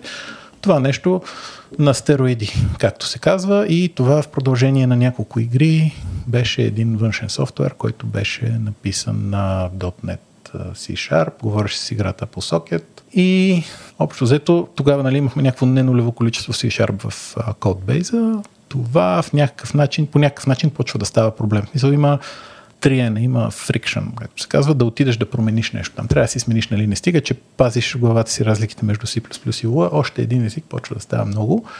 И този фрикшн просто води до това, че се покачва постепенно бариерата по фиксването на бъгове в този допълнителен софтуер. И се трупат едни такива добри пожелания за някакви quality of life improvements. Това в един момент го разкарахме и в момента Property Editor е друго копие на играта, което се стартира просто в друг режим. Не създава 3D свят, само юзер интерфейс търкаля, пак си говори по сокет основната игра и това са тези модинг тулове, които хората използват. Всъщност, ако си видиш в Task Manager, ще видиш, че там има още инстанси на играта, които работят с това нещо. Това in hindsight беше много просто решение и не беше толкова работа да си направим property едитора с нашия си юзер интерфейс, но просто не ни беше хрумнало. И това отпушва някакви неща. И всеки път, като вземем да апдейтваме някакъв а, по-стар проект към по-новите неща, има такъв как сме се мъчили едно време, колко е било гадно. Не знам как сме се мъчили, пък едно време игрите ставаха за 9 месеца, пак сега не стават за 9 месеца. не, факт е, че игрите стават много по-големи. Стават като, мисля, че Surviving Mars беше така, не мога да ви говоря в редове код. Общо взето нашите игри като редове код са сравнително малки. Ние имаме стотици хиляди реда, редове C++ и стотици хиляди редове Lua. Милионите, дори двуцифрените милиони не са рядкост в индустрията, така че сме един-два порядъка под това. Но чисто като данни, Surviving Mars мисля, че беше 5-6 гигабайта на финала, сега Jagged Alliance тръгва от 15 гигабайта, това значи, че всички тулове, които са имали нещо n квадрат в тях сме настъпили по една мотика. Има един а, образ, беше в Microsoft, сега поддържа Chrome в Google, Брус Долсън, мисля, че се казваше. Той има една теория, че най-гадната сложност е n квадрат, защото това е достатъчно малко, за да ти се размине да го камитнеш и да работи с твоите пробни данни, но достатъчно бавно, като дойде истинското натварване да сгъне. Нали? Нещо по-лошо от това, може би ще го забележиш и докато го правиш, но n квадрат е така подличко.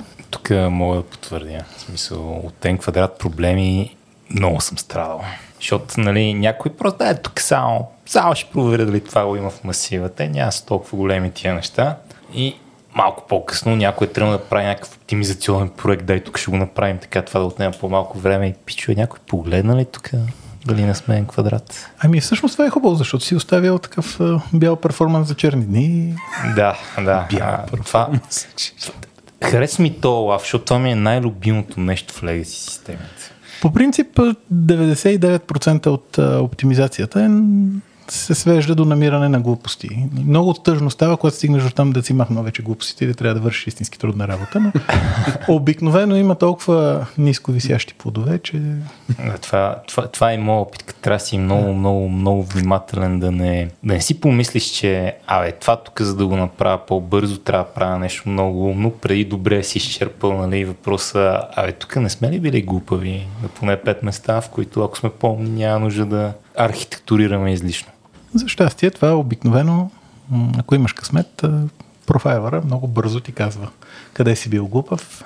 Тук е една тема от вашия подкаст често засягате за баланса между перфектни системи, които могат да покрият всичко, което ще ти се случи в бъдещето, всякакви евентуалности и гнусни хакове, които ти решават проблема и сега и забравяш за тях, но оставят работа за бъдещето.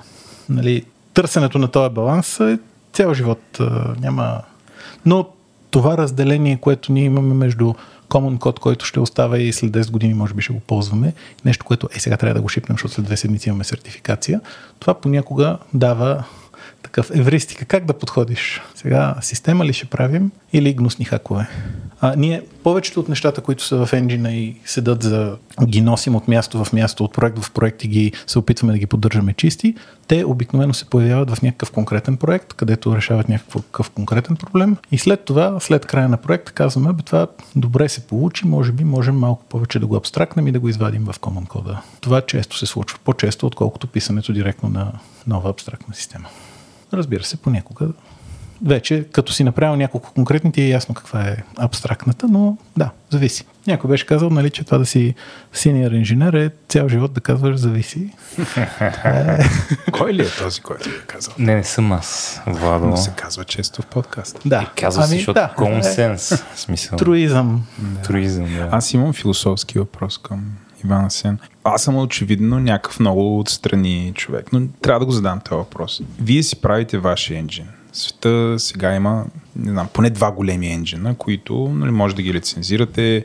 Нали, слушам ви сега с Стефан си говорите, мислите някакви решения. По някакъв начин отвътре нали, ми изкаже, добре, бе, решавате проблеми, които някой друг всъщност е решил. Разбирам, нали, ти каза, че ти е много важно проблем като бъде, нали, той да бъде наблизо. В смисъл, да имате пълен контрол да си решите проблема. Разбирам, че не искаш да зависиш от някакви, някакви хора някъде другаде, нали? Или учите там те да си променят дециsionната политика, но, но въпреки това в самия факт, че нали, някак, може би по-много по-голям екип го е разработвал, че доста повече хора са използвали самия енджин, не дава ли това, нали, ако претеглиш желанието за контрол на, върху проблемите и да ги доработваш, спрямо това, че много вероятно такива проблеми ти да виждаш по-малко. Това е нали, моето очакване на такъв като външен. Ако ползваш, примерно, не знам, Unity или uh, Unreal, ето са, Unreal, който идва с супер много фичери, изкуствени интелекти, възможности, там си генерираш код, uh, терен, текстури, какво ли не, нали, гледам там, мини, светлините, как, нали, революции, не знам всички неща. И от другата страна, нали, а, ти, ти не можеш да минеш по този път. Или, да. Понеже нали, не чувам, че искаш, нали, ако с магическа пръчка, нали, тук някакси надграждам въпроса на Стефан, това да го промениш, защо? Ами, ние сме в някакъв такъв локален минимум, за който локален екстремум, за който за нас е смислено в момента и за следващия проект да доразвием още малко енджина. Ако почвахме от нула, не знам дали можех да кажа с нали, сериозно изражение на някой инвеститор първо една-две години да запалим енджина. Да. да. Така че това е част от отговора на въпросите. Нали? Ние не сме пред избор нищо или Unreal, ние сме пред избор още малко от това или да се опитаме да начукаме Unreal да влезе в този кълъп, който на нас ни трябва. Като преди 5-10 години усещането беше, че тия неща, които сега влизат в Unreal, ние след една, две, пет години ще можем да си ги позволим и ние да ги направим. Нали? Ние малко ще задобреем, хардуера малко ще стане по-бърз и ще може да си позволим да не оптимизираме чак толкова и то ще стане. Сега усещането е, че тези неща, които те правят, са недостижими. Нали? Ние трябва да продължим да правим игри без тези неща. Аз не си правя иллюзии, че ще направим а, това, тяхната система за геометрия на Night по някакъв да. начин. Да. Може би ще направим нещо, което е много по-добро за терен от това, което сега имаме. Или ще позволим мешовете ни да са по-детайлни, или ще направим някаква друга система за приблизително глобална иллюминация, която няма да е толкова добра, колкото тяхната. Но наистина те се отдалечават така, че не се виждат. Но тези неща са много силни в прототипната фаза. След един месец имаш нещо, което почти прилича на истинска игра, но а, всякакви Имаш хора, предвид, които са... Използваш а, готов engine. Да. да. А, от там до реалното излизане на играта има много мъчителна работа, която също иска сериозен инженерен, сериозно инженерно усилие. И тази идея, че ще се правят игри без програмисти, защото всичко вече е направено в енджина, това става възможно за някакви прости неща, но все още за игрите от типа, който ние правим, мисля, че не е случая. Примерно, ние заради историята си с а, стратегиите, а, нашия енджин е много ориентиран към това да се справя с много обекти, с десетки хиляди активни обекти и стотици хиляди пасивни, което ако го направиш по тривиалния начин от YouTube туториалите в Unreal, няма да стане. Да, то, може би това ми е беше посл... втория въпрос в тази посока, че някакси те като инвестират толкова в нали, технологии, които са трудно постижими. Каза го Nanite. Nanite и, и Lumen. И другото беше това брейктру, което имат сега с начина по който управляват светлината. Защото нали, това винаги е много трудно в гейминг енджините. Да, това е Lumen.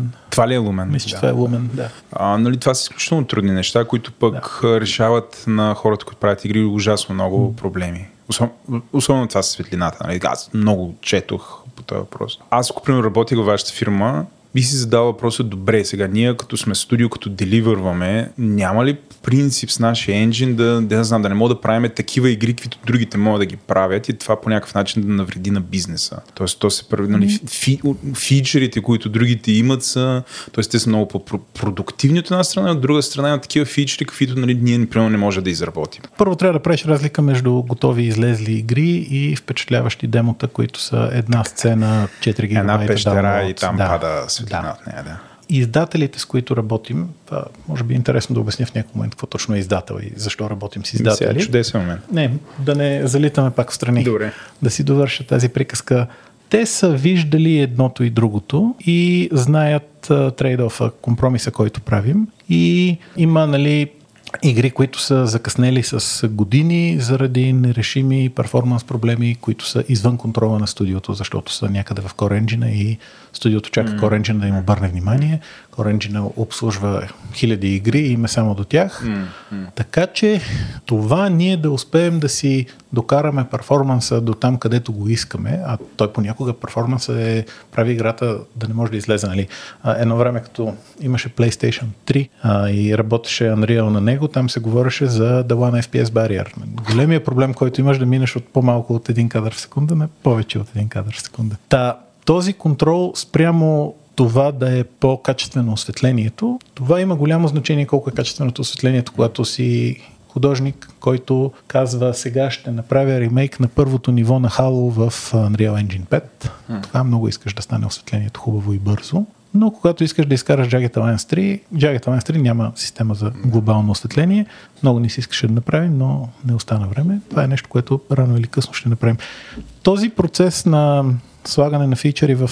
Там има такъв положителна обратна връзка. Нали? Положителна обратна връзка, аз съм инженер, това не значи да ти казват браво, браво. Положителна обратна връзка е принципа на Матей от Библията, на тези, които имат, ще им бъде дадено още повече, а ти, дето нямат и то ще им бъде взето. Нали? Богатите стават все по-богати. А когато... Стефан ще умре от смях, аз не се го виждал така да се смея никога. когато повече студия минават към Unreal и там трябват повече геймплей програмисти и си мислят, че трябват по-малко енджин програмисти да. и тия хора, дето им се занимават с енджин, не с геймплей, какво да направят, какво да направят, отиват да работят за Unreal. Mm. Така, лека по лека Unreal осмуква всички. А между другото, в индустрията има един такъв цикъл. През няколко години идва някой и наема всичко, което може. Имаше период, когато това беше Intel, когато Intel бяха решили, че ще правят техни видеокарти. Имаше те, такава те история. Те изкараха, това е друг проект. Да. Те така наречения ще проект Лараби, който каза, ще правим видеокарти от нормални процесори. Имаше такова нещо. Okay. Тогава Intel наеха цвета на индустрията и после се разотидоха. А, имаше момент, когато Facebook и Oculus, за да правят VR, бяха наели цвета на индустрията. Преди 2-3 години Unity и Unreal се опитваха да наемат всички просто. Сега като че ли има някакъв даунтърн, не ми е очевидно в момента кой се опитва да наема всички, но факт е, че много големи имена се оказаха в Epic, които на базата на огромния mindshare, който имат с енджина и на чудесните приходи, които имат от Fortnite, могат да си позволят да инвестират сериозно в хора. Включително, Стефане, там техния шеф Тим Суини, той има някакъв език за програмиране ген и той е събрал някакви хора и прави някакъв шантов език за програмиране. Не знам дали си чел. Как се казва език? Върс. Върс. Върс. Мисля, че някакви хора от Haskell са отишли там. Ти май мислиш, че аз съм някакъв Haskell фен. Аз съм он рекър, че всъщност въобще не обичам Haskell. Иначе се чуя дали върсе, защото имаше един език, който някакво, който беше популярен покрай едно гейм студио, ама не мисля, беше върс. Беше интересен с това, че компилираше до няколко други различни езика беше относително популярен. Само, че май не е върс. Сещи се за какво говоря? Не. И аз не мога да сетя за какво говоря. Върс е някакъв такъв Moonshot Project. Той, нали, те искат да направят Fortnite да стане, всички игри да станат Fortnite и начина по който ще пишем игри в Fortnite ще е върс. А с, с какво интересен върс? Извикай някой, дето разбира от тия работи да си говорите за върс. Не съм подходящия човек. Почти си мисля, че се казва хак, но това беше на фейсбук език. Как се? Хак се, да, хак, Как се? Не, хак се е нещо от а, калибъра на Lua. Мисля, че компилира и до Lua, до JavaScript, нещо такова. Това е нещо малко приятно, не е твърде амбициозно. Не е... Върс е Тим Суини иска да промени начина по който хората пишат код. Forever and ever. Това трябва да го видя. Звучи амбициозно. Като ли аз Тим Суини много го уважавам да не прозвучи нещо подигравателно или... Ти, ако ни слушаш, всички те уважаваме. не се сърди. С най-голямото уважение коментираме. Добре, сега уеб света, който ми е, да кажем, до някъде познат, нали? аз основно съм един Vim, Vim програмист, е много различен от гейм света, който ми е познат на нула. И искам тук така да, да, да, да, да разбера нещо набързо, колко да си мисля, че знам нещо, затова ще ти задам някакви въпроси по тази линия. Първото, което ми е любопитно, е колко open source може човек да види в а, нали, гейм индустрията. Примерно в Web мога да се каже, че всичко е open source. Нали, има някакви изключения, но те са екзотични. В гейм индустрията как е? В гейм индустрията, огромна част от гейм индустрията в наши дни са Unity и Unreal. Unity Source не дават, точка. А в Unreal дават да видиш сорса, ама не мога да го пипнеш. В смисъл не е open source там по дефинициите на Open Source Foundation или какви бяха уния хора там, дето се Free Software Foundation. дърляха в Slashdot преди 20 години. Проверих. Води се Source Available, но Source не, available. но не е достатъчно свободно, за да бъде open source, пък съвсем не е като, като free software. Не разбирам защо не е софтуер с отворен код, защото по моето разбиране софтуер с отворен код ти дава единствено да видиш а, изходния код. Това, че много често хората наричат open source, така че ние free software, в който имаш там четирите свободи според Ричард Столман, нали, можеш да го променяш, да го използваш за каквото желаеш, можеш да го разпространяваш и така нататък. Конкретно Unreal не дава, но те ти дават възможността да им видиш изходния код. Може да се учиш от него, със сигурност, може да го провериш, но не съм сигурен дали можеш да го компилираш. Можеш да го Може да го компилираш, компилираш. можеш и може да дебъгваш в него, което може е да дебъгваш. безценно. За мен това абсолютно се класира за open source, в, смисъла на да, отворен е кода, може да го видиш, вътре може да, няма, може да видиш, че няма глупости. Не знам каква е ситуацията с а, взимат ли pull requests. Предполагам, ако нещо много ценно. Нали, тая луа, за която говорихме до сега, тя е, има source, но те не приемат, не е open development модем по никакъв начин. Ако им пратиш нещо, то ще иде в кошчето. Има си там някакви други механизми за събмитване на бъгове. Ние използваме очудващо много open source, като за някой дето току-що обяснява как всичко сами си пишем. Знам, защото с всяка игра приготвяме списък с лицензии, които минават през там одобрение на юридическите отдели на издателите. Може някъде да шипваме с играта самите лицензии, бе както си трябва. Но ние ползваме някакви библиотеки от а, сравнително ниско ниво, utility библиотеки. Може всичко да си пишем, ама не сме чак толкова да си пишем сами криптото. Нали? Деца не си пишете сами криптото, ползвахме едно време OpenSSL, след това, Това е крипто. след това минахме на нещо друго. Сега ще сети, сега ще сетя. Embed TLS. Точно така. Да. OpenSSL имаш някакви драми с компилирането. Та ползваме от порядъка на 10-20 такива изолирани utility библиотеки. Любимите ми компресии на данни, компресии на звук, компресии на видео. Има в Game Development много популярна User Interface библиотека IMGUI, DR IMGUI, която ползват много хора. Дори когато имат друго решение за User Interface в този User Facing User Interface, девелопърските тулове често си ги пишат с въпросното IMGUI. И така до все по-големи и по-големи ще има чудесни библиотеки за физика, популярни, които са open source. И има дори покрай последните драми с Unity, които се развиват тук, докато записваме подкаста. Доста се разшумя. Има open source engine Godot, който вече е на версия 4 нещо или такова нещо. Има излезли игри с него. Така че явно има, но определено е по-малко от 100% на web development. Game development използва някакви проекти, които са open source до някъде и след това се затварят. Примерно Sony дават а, за техните конзоли се компилира с а, версия на Clank, която е предполагам вътрешна за тях. Не знам, не съм сигурен. А шейдър компилаторите, които са важна част от живота на графичния програмист, са, също са open source в наши дни. Като каза, графич... Като каза графичен програмист, само е интересно да се опитам да разбера ако искам да рендирам една сцена в 60 FPS, където има някакви неща, има терен, дървета, някакви човечета тичат, съдят ряпи, други човечета ходят и поливат ряпите. Имам нещо, което са някакви асти, които съм взел от някъде в, в JSON, защото съм веб програмист и съм си взел астите в JSON по някаква причина, се в квоса. Имам някакви асти и искам да ги рендирам и те да правят нещо. Опитвам се така да си представя как изглежда рендирането, какво се случва в процесора, какво се случва в видеокартата.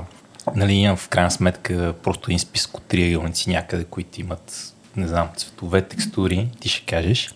А, можеш ли тук да дадеш малко цвят на какво, какво се случва в машината, за да рендира една жива картина, в която мога да шавам напред-назад? Първо класиците са си в JSON ги конвертирай в нещо друго, защото GPU-то няма да ти се зарадва на JSON. За протокола няма масити. да, навсякъде в гейм девелопмента сигурно навсякъде в софтуера, но особено в графиката, огромна част от кода а, остава вътре в студиото и не отива при юзерите. При юзерите се отива някаква runtime част, но въпросните асети, за които говориш, репите и това, дето вади репите и дърветата и терена и така нататък, вероятно са подготвени за оптимално рендърване. Първо са направени от някакви художници в някакви техни си тулове. Там, а, като си говорим за open source, популярния Asset Authoring софтуер напоследък е open source, така наречения Blender. Та художника е направил нещо в Blender, експортнал го е в някакъв междинен формат, който след това трябва да стане на въпросните триъгълници, които GPU-то може би в някакъв момент ще се навие да рендърне. За да прилича това нещо на човека, не на статуя, трябва някаква доста сложна структура, която да позволи то да се анимира като човек. Това са така наречения скелет. Това са едни матрици, които имат някаква аналогия с костите в човешкото тяло и с виртуални мускули, за да се деформира този меж така, както би се деформирало някакво човешко тяло. Това го прави някакъв художник и движението го а, задава като анимирани матрици, т.е. поредица от стойности на някакви позиции и ориентации в пространството, в времето. На базата на това нещо се деформира оригиналния меш на човека, така че всъщност меша на човека, който е асета, който е излязъл от блендър, той седи през цялото време и съществува чисто статичен в някаква оригинална поза, примерно с разперени ръце или нещо такова. Едно време викаха Jesus Pulse на това, след това... Ти Pulse? Да, Jesus. А, стана известно като... Да, да. А, в, с бъговете на Cyberpunk След 2077 ага. редовно влизаха в T-Pose. След това се оказа, че за да има по-малки деформации по лакетните, раменните и коленните стави, е по-добре оригиналния статичния поз да е леко приклекнал човек с леко позгънати ръце, което му викат байкър поз. Все едно един такъв мотоциклист, който се е слязал, да, изваден да, от да. мотората. Това, което излиза от блендъра е една такава статична, един такъв статичен меш, плюс някаква информация как се връзва повърхността на този меш с виртуалните кости, които ще се анимират и информация как да се анимират тези кости. Това анимиране на костите може да идва от някаква, а, казва се, опечена, предварително приготвена анимация, която някой художник много внимателно е направил, примерно как танцува човечето. Може да е нещо, което идва от физическа симулация, например, така наречените рагдол а, анимации, когато човечето бива захвърлено като парцалена кукла, което трябва да падне и да се нагъне по обектите, върху които е паднало. Това пак задава положението на костите, а от положението на костите се а, измисля вече какво е положението на а, самите вертекси, които описват меша. Костите, къде са костите, се смята на всеки кадър на базата на анимация, физическа симулация или нещо такова. Може да се сметне на централния процесор, може да се сметне на графичния процесор. След това разместването на триъгълниците спрямо това къде са костите, обикновено се случва на графичния процесор, като там има някакви такива хитрини, като например ако трябва да изрендиш цяла армия, която марширува в крак, може би от тия хиляда човечета, които се виждат, поне 30 в момента са в точно едно и също положение, затова тази сметка може да я използваме, да не я правим 30 пъти една и съща и защо се опитваме да свършим колкото се може по-малко работа. И след това тези триъгълници, които сме измислили къде са, графичният процесор нещо трябва да ги направи, за да стигнат до екрана. Традиционното нещо, което ги прави, така наречената растеризация, т.е. да проектира всеки триъгълник на екрана, да му измисли там някакви цветове, четейки някакви текстури. Като това е общо взето едно и също за всички обекти, като разликата е на каква на какви промени се подлагат триъгълниците им преди да стигнат до тази растеризация. Описахме най-сложния случай анимиран човек, който правим скелетна анимация и после привързване на повърхността на кожата върху скелетите, но може да има някаква растителност, която също е приготвена в статична форма, но след това с някаква много проста процедурна анимация се поклаща се едно вятър или едни камъни, които изобщо не помръдват от кадър в кадър. Всички тези неща отиват като едни кратки команди към графичния процесор, който а, нали, хората си мислят, че като се занимават с графика, ще измислят а, цветове и ще бойдисват човечета и ще ги анимират и така нататък. Всъщност това в наши дни по-творческата, по-визуална част отива в едни хора, които се наричат а, technical artists. А, не знам как точно се превежда това технически художник, не ми звучи никак добре. А работата на графичния програмист е а, много внимателно да копира байтове насам натам. Така че за да се изгради тази сцена, трябва а, информацията за триъгълниците на човечето, на растителността и на терена да стигне някак до графичния процесор. Трябва като тази информация, тя стига веднъж за цялата сцена, после ще рендърваме много кадри, тази информация си е там, няма да мърда. Но за всяка след това за всеки кадър трябва да изпратим допълнителни команди, които да нарисуват да растеризират, т.е. да превърнат триъгълниците от тяхното статично представяне в къде са точно в момента и след това да ги нарисуват в 2D повърхността на екрана. Като пътюм някъде тук влизат едни текстури, които са едни изображения раздърпани върху 3D мешовете, които обикновено също се правят от художници предварително, но може да има някакви, които се генерират процедурно. Примерно на базата на това юнита дали е ходил в кал, т.е. човечето дали е ходило в някаква кал, да се направи някаква текстура, която казва къде е изцапано. Или най-класическия начин за засенчване на обекти спрямо други обекти е също да се приготви една текстура, която казва къде е засенчено, къде не е засенчено. В края на краищата а графичният процесор получава един огромен списък от команди, огромен, огромен. В една сцена има нещо от порядъка на хиляди, десетки хиляди, може би стотици хиляди такива команди, които той изпълнява последователно и това, което прави нещата трудни, е, че ги изпълнява асинхронно от централния процесор. Тоест централният процесор и графичният процесор работят паралелно, асинхронно и синхронизацията между тях е извор на много главоболие и на много мъдрост в драйверите. Ако се чудите защо а, като си свалите драйвер, той е половин гигабайт или може вече и повече да са станали. Това е защото там има много мъдрост и много евристики за конкретни игри, които подават тези команди и синхронизират централния графичния процесор по неоптимален начин. Затова драйвера казва, тук виждам, че ти си Cyberpunk. Значи за теб ще правя е това по-друго нещо. Затова големите игри работят по-добре от не големите игри, защото на тях е обърнато някакво внимание от там вълшебниците в Nvidia и AMD. Едно време, като имаше популярна игра Quake, като си прекръстиш играта на Quake XZ и тя работеше по-бързо, като прекръстиш Quake XZ на Quack XZ и то работеше по-бавно. Сега разбираш, това взима някакви шорткати. То не е за да направят гадно на другите игри. Твоята игра, прекръстена на Quake XZ, почва да дава някакви графични дефекти, защото драйвера прави някакви предположения какво се иска от него и затова прави нещо, което е оптимално, но не е коректно винаги. Чакай, чакай това е майнболно малко, искам да, да валидирам, че съм го разбрал. Излизат тези хървати ли бяха, те правят Cyberpunk? Поляци. Поляци. Поляци. Правят Cyberpunk, пускат го е така, той е някакъв бавен, те не са си оправили много-много кода, идва Nvidia, някой в Nvidia си инсталира Cyberpunk, играе го, вика, е, това е много бавно, дай тук сега ще добавя малко код в драйвера, шипва нов драйвер, който кара Cyberpunk да работи малко по-бързо, защото някой в Польша го е написал лошо. Правилно ли го разбрах? Почти, само че това нещо започва много преди да излезе играта. Преди да излезе играта, издателя на Cyberpunk завежда поляците за ръчичка при Nvidia и казва, тия тук поляци са мои хора, те правят една много важна игра, обърнете им внимание. Nvidia гледат алфа версия, бета версия, казват тук правите такива и такива глупости, оправете си ги. Поляците може би си ги оправят, може би не ги оправят. В последния момент Nvidia някакви неща, дето не са могли да оправят, не ги оправят от драйверите. Също така, поляците нямат девелоперите, айде стига сме говорили за поляци. Девелоперите нямат последната видеокарта, която ще излезе след два месеца. Nvidia още не могат нищо да кажат за нея. Не могат да кажат направете така, защото мислим, че ще е по-добре. Затова някои от тия неща се случват по-късно. Но целият процес има взаимодействие между девелопера и производителите на хардвер много месеци преди това. Като това не знам колко стига надолу, ние вече сме достатъчно големи, за да работим с AMD, Nvidia и Intel по този начин, поне от две или три игри назад. Найс, nice, добре. Финалният ми въпрос към тебе, сега си я тук по-младши програмист съм, каквото и да значи това, по-рано в кариерата си съм. Си те слушам и си казвам, бре, много яко човек се занимава с игри. Искам и аз да програмирам игри. Нали, тук програмист съм. Откъде я започна? Какво да направя? Какво си свърля? Кой плагин на VS Code ми трябва? И да, на коя операционна система трябва да съм дори?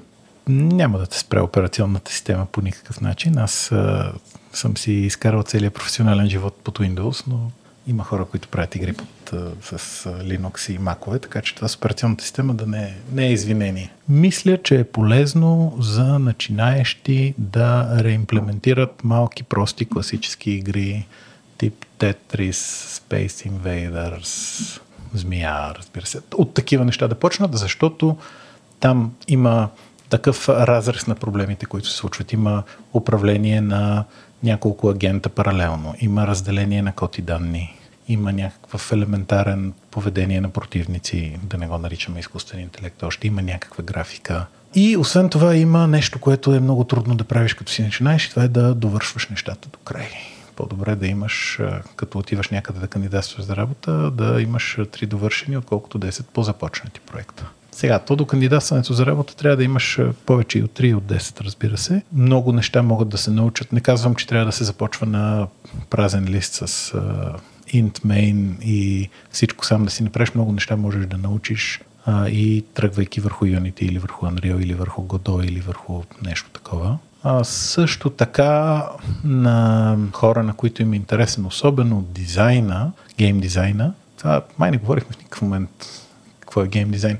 Може би е интересно да започнат с модинг в съществуващи игри, защото много игри са отворени по някакъв начин или са били отворени после от ентусиазирано общество от потребители, а, така че в тях да могат да се дописват някакви неща, поведение на противници, такива неща. Това също е много интересно, защото а, иначе го има това, че ти започваш и не правиш почти нищо и не постигаш почти никакъв резултат и това е за хора с по-къс а, такъв а, attention span, как се казва, продължителност на вниманието, може да ги обезкуражи. Но най-простото, което бих препоръчал са реимплементейшни на класически аркадни игри. Специално за хората, които искат да се занимават с графика, има един много интересен сайт, приятен шейдър, той се казва. Това е сайт, в който пишеш Pixel Shader, Fragment Shader, по-точно термин. Това, е, това е програма, която се изпълнява за всеки пиксел от екрана. А това цялото работи в браузър. Примерно, нали, тази програма получава координатите на пиксела, получава колко е часа в момента, получава къде е мишката и така нататък. Така че, примерно, ако искаш да направиш а, екрана да е черен, програмата винаги връща черен цвят. Ако искаш да направиш шахмат, взимаш шахматна дъска, взимаш хиксовете игриците, смяташ там някакви модули, връщаш 0 или 1, т.е. черно или бяло. И така малко по малко можеш да правиш много сложни неща. Има фантастични там може да гледаш другите какво са правили. Правят хората огромни сложни сцени, правят игри само с това. Но това е такава интересен а, пясъчник, в който да си играят. А препоръчваш ли да, да пробват в Roblox, да програмират там? Това е доста голямо сред децата. Аз нямам да си призная някакъв опит, интер, кой знае какъв. Доколкото съм виждал, правят хората сериозни неща, така че това може би може да мине както модинг за други игри. Там имаш някаква а, готова, готова среда, в която да не мислиш как да нарисуваш човече и как да нарисуваш дървета, можеш направо да направиш нещо за поведението на човечето, така че може би не е лошо и с такова нещо да започна. Да, или мисля, че има някакви среди за програмиране върху Майнкрафт. Да. Но тези неща са със сигурност, за да разберат за тях ли е това. И дали... А, защото в един момент, нали, тук идва въпроса какво е гейм девелопър, какво е гейм програмист, какво е гейм дизайнер. Нали, едно време е имало един човек, който прави цялата аркадна игра от начало до край за няколко месеца и като всяка област, която се развива, там се появява такава специализация. И вече при някакъв размер като нашия, дори по-малък, има доста ясно разделение на програмисти, които правят тулове и някакъв по-абстрактен код и гейм дизайнери, които използват тези тулове и по-низките, тези абстрактните нива, за да създадат самия това, което се случва в играта. Така че това, което аз разбирам като програмиране е една по-суха материя, която може би не е интересна на всички, които си мислят, че искат да правят игри. И ако ги хвърлим да правят, да пълнят масиви, да сортират и да намират най-голямото число в матрица, в което ги правяха едно време в училище, не знам сега какво ги правят, а може би ще изгубим някакви хора, които може би биха били добри в останалото. Знаеш, какво друго си чудих? Много ми е интересно как се правят игри за конзоли. Примерно, ако искам сега да седна и да направя, знам как да направя приложение за iPhone. Нали? Има, има там теглиш Xcode, трябва ти Mac, тъна. Знам как да направя приложение за Android. Теглиш Android Studio, търъбър, ясна работата. Как правиш приложение за PlayStation? Ако искам да си направя някакво приложение за PlayStation, малка игра дори, Tetris, змия. Какво трябва да направя аз, за да си направя игра за PlayStation? Ами, тук разликата е, както с веб света, ти си свикнал на едни отворени платформи, защото това е станало дефолта. Нали? Отворените платформи са победили до степен, че трябва да обясняваме какви са тия неотворени платформи, а те преди там, някакви години, те бяха дефолта, затворените. Всъщност, iOS до някаква степен е еквивалент, защото за да а, направиш приложение за iOS, трябва да се регистрираш като девелопър при Apple, нали така? Точно така, да. А, после трябва да си купиш специален компютър, на който могат да се правят приложения за iOS, казва се Mac. Това е един хардуерен донгъл за Xcode, без който не може да стане. И нещо подобно е положението с Sony. Трябва да се обадиш на Sony и да кажеш, че ти искаш да си девелопър за тях. Ще обмените там някакви формуляри, ще обещаеш да не разкриваш никаква информация, която получиш от тях, каквото аз сега няма да правя, защото спазвам този документ, който съм подписал. Писал си NDA, така ли? Да. Uh-huh. И ще получиш от тях някакъв develop, software development kit, който включва специален компилатор, специални техни библиотеки, документация за всичкото това нещо и можеш да започнеш да си портваш играта. В момента, в който я портнеш достатъчно, че да подозираш, че тя може да вече да работи, което не е тривиално, трябва да си поръчаш от тях специален компютър, на който може да върви, който е development версия на PlayStation. Development китове се наричат или dev китове. А накратко, те също са много секретни и не мога да ви кажа как изглеждат, освен че в Google вече е пълно с а, снимки. Те изглеждат добре. Sony се стараят. Нали? На Microsoft dev китовете изглеждат просто като Xbox, на а, Sony китовете изглеждат като от някаква игра излезли. И а, започваш, а, работи ти, кодът ти е на PC, в Visual Studio се интегрира тяхната среда, като го пуснеш, вместо да тръгне на твоето PC, тръгва на девките и там може да го дебъгваш. Те дават много добри тулове за разбиране какво се случва там. В някакви отношения по-добри от туловете, които имаш на PC, особено за графичен дебъгинг. И в някакъв момент, когато си готов, вече може да обсъдиш с тях въпроса тази игра как ще бъде публикувана, което е един отделен въпрос като там не съм съвсем в час какво точно става, защото тези неща ги правят за нас нашите издатели. Но е имало време, когато е имало концепта Approval Face, т.е. ти казваш, аз мисля, че за вашата платформа ще е добре да има една такава игра. Те казват, ми да, могат да кажат и ми не. И понякога те имат, нали, те се опитват Sony и Microsoft да са горе-долу наравно и еквивалентни и да правят едно и също, но има игри популярни включително, които ги има за едното и не за другото, вероятно, защото някой не е получил концепт approval. А, и така, в някакъв момент получаваш а, approval, след което играта, преди да бъде издадена, трябва да мине през а, задължителна сертификация. Те тестват играта по едни критерии, които са от порядъка на 100, 200, 300 те ти ги документират, има тест кейсове. Тест едно е играта ти няма, не трябва да крашва. Нали? Така започва и после стават все по-дребни и по-дребни, като винаги като казваш PlayStation Network трябва да пишеш тъма или а, ако зареждаш повече от 30 секунди трябва да покажеш прогрес бар. Такива неща. Общо взето са разумни, нали? няма безумни неща там, но са много тия неща. И а, минаваш през тази сертификация и ако не стане, те връщат и пробваш пак като това е някакъв цикъл, който трябва някакви седмици. Като те върнат, не можеш на другия ден да разсъбмитнеш обратно. Всички искат да издават игри преди коледа. Преди коледа ти, техните сертификационни тимове са натоварени и така. Има една сериозна работа, която а, е хубаво да има някой с опит И това е една от ценните услуги, които дават а, издателите. От а, предишното поколение Microsoft имат някаква програма за индита, при което теоретически това нещо става по-лесно. И изобщо нещата лека по лека се отварят и стават по-достъпни, отколкото са били в миналото. Нали? Имало е в миналото някакъв период, когато девелопмент китовете са стрували безумно много, сега струват колкото едно нормално девелоперско PC. А, също така Microsoft мисля, че дават а, някакъв вариант да правиш нещо, което те му викат ап, а не игра, което работи в някакъв сандбокс, по-затегнат. Всичко принцип работи в сандбокс на конзолата, но използва само част от хардвера и то май не трябва да минава през сертификации, нещо такова. Не знам. Така наречения Universal Windows Platform, който беше една инициатива на Microsoft, искаха да измислят наново как работи Windows, не им се получи много, ама те поне тия неща, дето ги пробват, след това ги поддържат неограничено дълго. Добре, а от гледна точка на код, да кажем, ако искаш да направиш една игра, която да работи и на PC, и на Xbox, и на PlayStation, и на Switch, опитам се да свана каква, е, къде имаш лимитации от към код, къде ще трябва да пишеш код за различни платформи или пък трябва да ползвам това, не мога да ползвам това другото.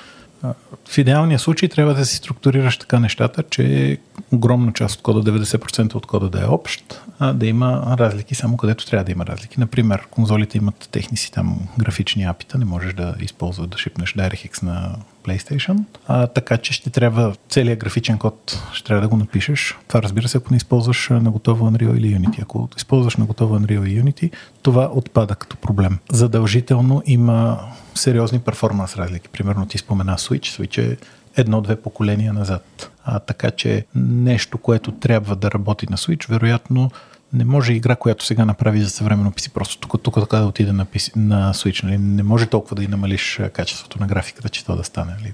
Трябва да е мислена от начало, да е много скромна.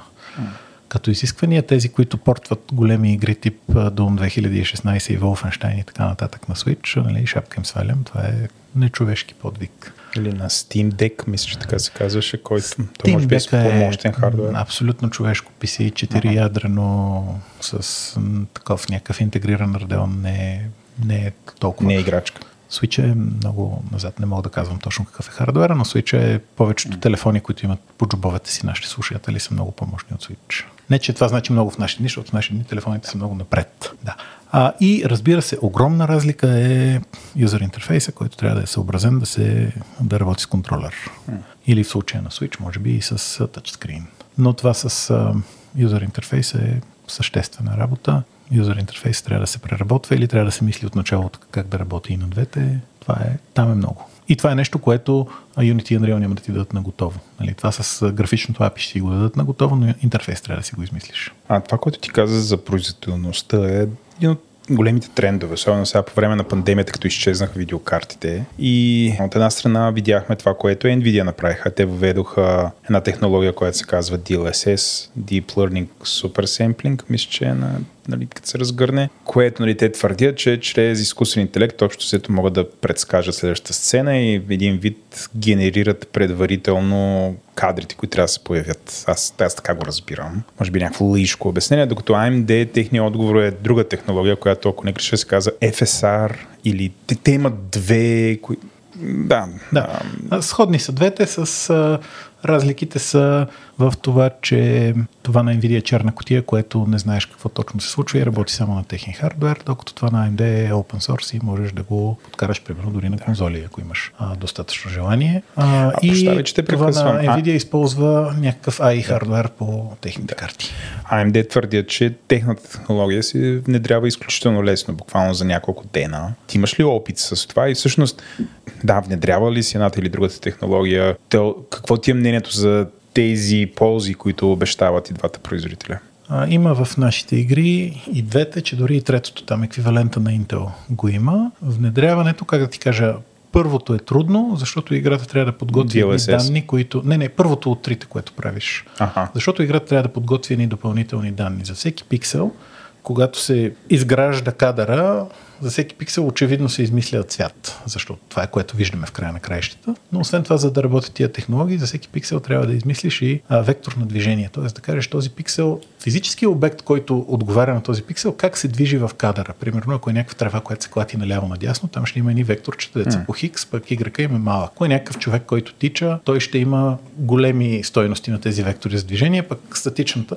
На базата на това нещо, тези библиотеки за Super Sampling не е точно Async Reconstruction, му викат, да. А, те ти позволяват, всъщност не, не предсказват. Това с предсказването на следващия кадър дойде по-късно в DLSS 3. Там измисля междинни кадри, т.е. твоята игра рендърва четните кадри, пък не четните ага. ги измисля на базата на съседни, което а, има някакви други проблеми, но позволява буквално да се удвои фреймрейта. Но тези технологии позволяват играта и графичния процесор да свършат много по-малко работа. Всъщност, когато два съседни кадра. Те работят на базата на наблюдението, че два съседни кадра много си приличат. Mm. Тоест, работата свършена за втория кадър е свършена излишно, защото по-добре е да се опитаме по някакъв начин да използваме работата от предишния кадър. И тези вектори на движение, те казват така, този пиксел преди малко е бил два пиксела наляво. Я иди да вземеш от там какъв е правилният цвят. Mm-hmm. И ти всъщност няма нужда да смяташ за следващия кадър, така да се каже. За това са нужни тези вектори за движение и тези технологии работят много впечатляващо, като си поиграеш с тях. Те могат да слязат до 3 на 3, значи от всеки 3 на 3 пиксела, всеки кадър рендерваме само по един. Тоест, рендерваме 9 пъти по-малко пиксели, отколкото за готовия кадър. И те някак си се оправят на базата на това, че кадрите много си приличат mm-hmm. един с друг. А те освен това включват и едно много внимателно субпикселно клатене на камерата. Тоест камерата се клати с части от пиксела наляво-надясно, за да събере тази липсваща информация.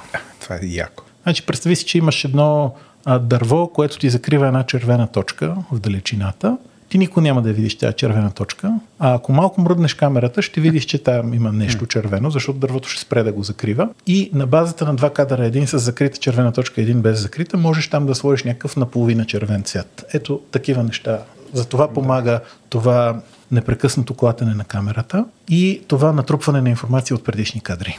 Всъщност това а, те го маркетират, Nvidia много силно го маркетират като перформанс, но той перформанс има две, нали, винаги можеш да кажеш това е за да работи играта по-бързо, но същите усилия обикновено може да ги хвърлиш в това, това е за да работи играта пак толкова бързо, но да изглежда по-добре. И затова мисля, че няма отърване от тия технологии. Има някакви такива геймери, които мрънкат по въпроса, искат си честно сметнати пиксели всеки кадър на ново и на ново, но нещата отиват на там. Те и без това пикселите, които а, рендерваме за да покажем нещо, са една голяма лъжа, получена с а, някакви много хакове. Това е просто още един хак отгоре. А, и това да можем да рендерваме два пъти по-малко или четири пъти по-малко пиксели е голяма работа и ни позволява да направим много по-интересни неща с това време, вместо да рендерваме отново и отново същите пиксели от предния кадър. Да. А разликите между DLSS и FSR а, ги, а, нали казахме, едното използва някакъв проприетари хардвер на NVIDIA и NVIDIA не казват какво е. Нали? Там има нещо, което е обучено с а, Machine Learning. По-трудно ли се внедрява спрямо това на AMD? Повече ли време отнема? Еднакво време? Практически. Защо не го виждаме тогава в повече игри? Всъщност... Не го ли виждаме във всички не, игри? Не, не, не. Все още ходя в Уикипедия да видя има такива може да е една таблица, която показва коя игра, какво поддържа, коя версия, защото имат различни версии. Да. Но явно не е толкова straightforward да се внедри, защото... Ами това с да. векторите за движение не е тривиално и то струва. То само да. по себе си струва перформанс. Така че ти жертваш някакъв перформанс да сметнеш тези вектори, но срещу това работиш а по-малко. къде се смятат векторите? На CPU или на GPU? На GPU се на смятат. GPU. На GPU се смятат, но общо взето за всеки триъгълник трябва да свършиш два пъти повече сметки. Трябва да сметнеш къде е бил в предишния кадър и къде е бил в сегашния кадър, така че като направиш разликата, това да ти даде да. векторите за движение. А можеш да пробваш в Jagged Alliance, ние поддържаме и трите технологии, да, да цъкаш от опциите и да сменяш и да гледаш някакви неща.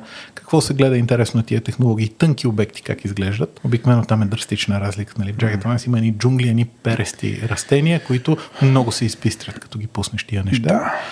Аз дори го изключих, защото ми изглеждаше твърде детайлно и ми стоеше неестествено, да ти призная.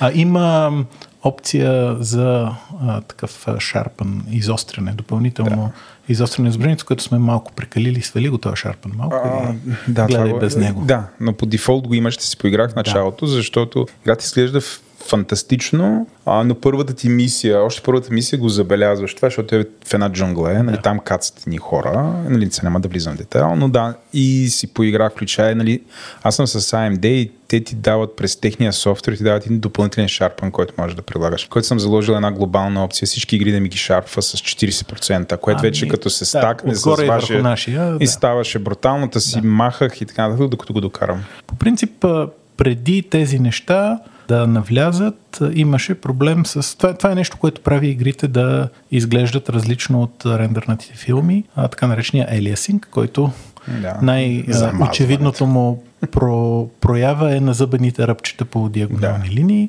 но също елиасинг, това, което по старите кълбойски филми се въртат на обратно колелата на каруците. Да. А то е същото, само че във времето. И това е голяма разлика между игра от преди 10 години и филмче рендернато. Или сегашните игри изглеждат много по-добре в това отношение, защото ръбовете са стабилни и гладки. Аз не мога да се нарадвам в момента играя Starfield. Там интериорите са перфектни в това отношение. Нали? Има трески за дяване.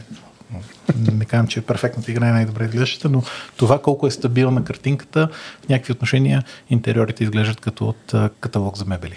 Добре, насочваме се към финала на нашия разговор, който ек си го остана време да си поговорим малко всъщност откъде идват парите в тази индустрия или въобще в това да си кои са основните играчи, какви са типовете компании, които нали, съществуват в екосистемата и всъщност студиото как печели. А парите ултимативно в край на края ще идват от джоба на едни хора, които искат да играят игри и си купуват игри. Това е за тези игри, които струват пари. Да. На, има едни free-to-play игри, с които ние нямаме, не сме, нямаме опит, не сме правили такива неща, където идват от това, че хората гледат реклами или че взимат на мама и татко кредитната карта да си купят така, така, така. розово халатче. А, също така.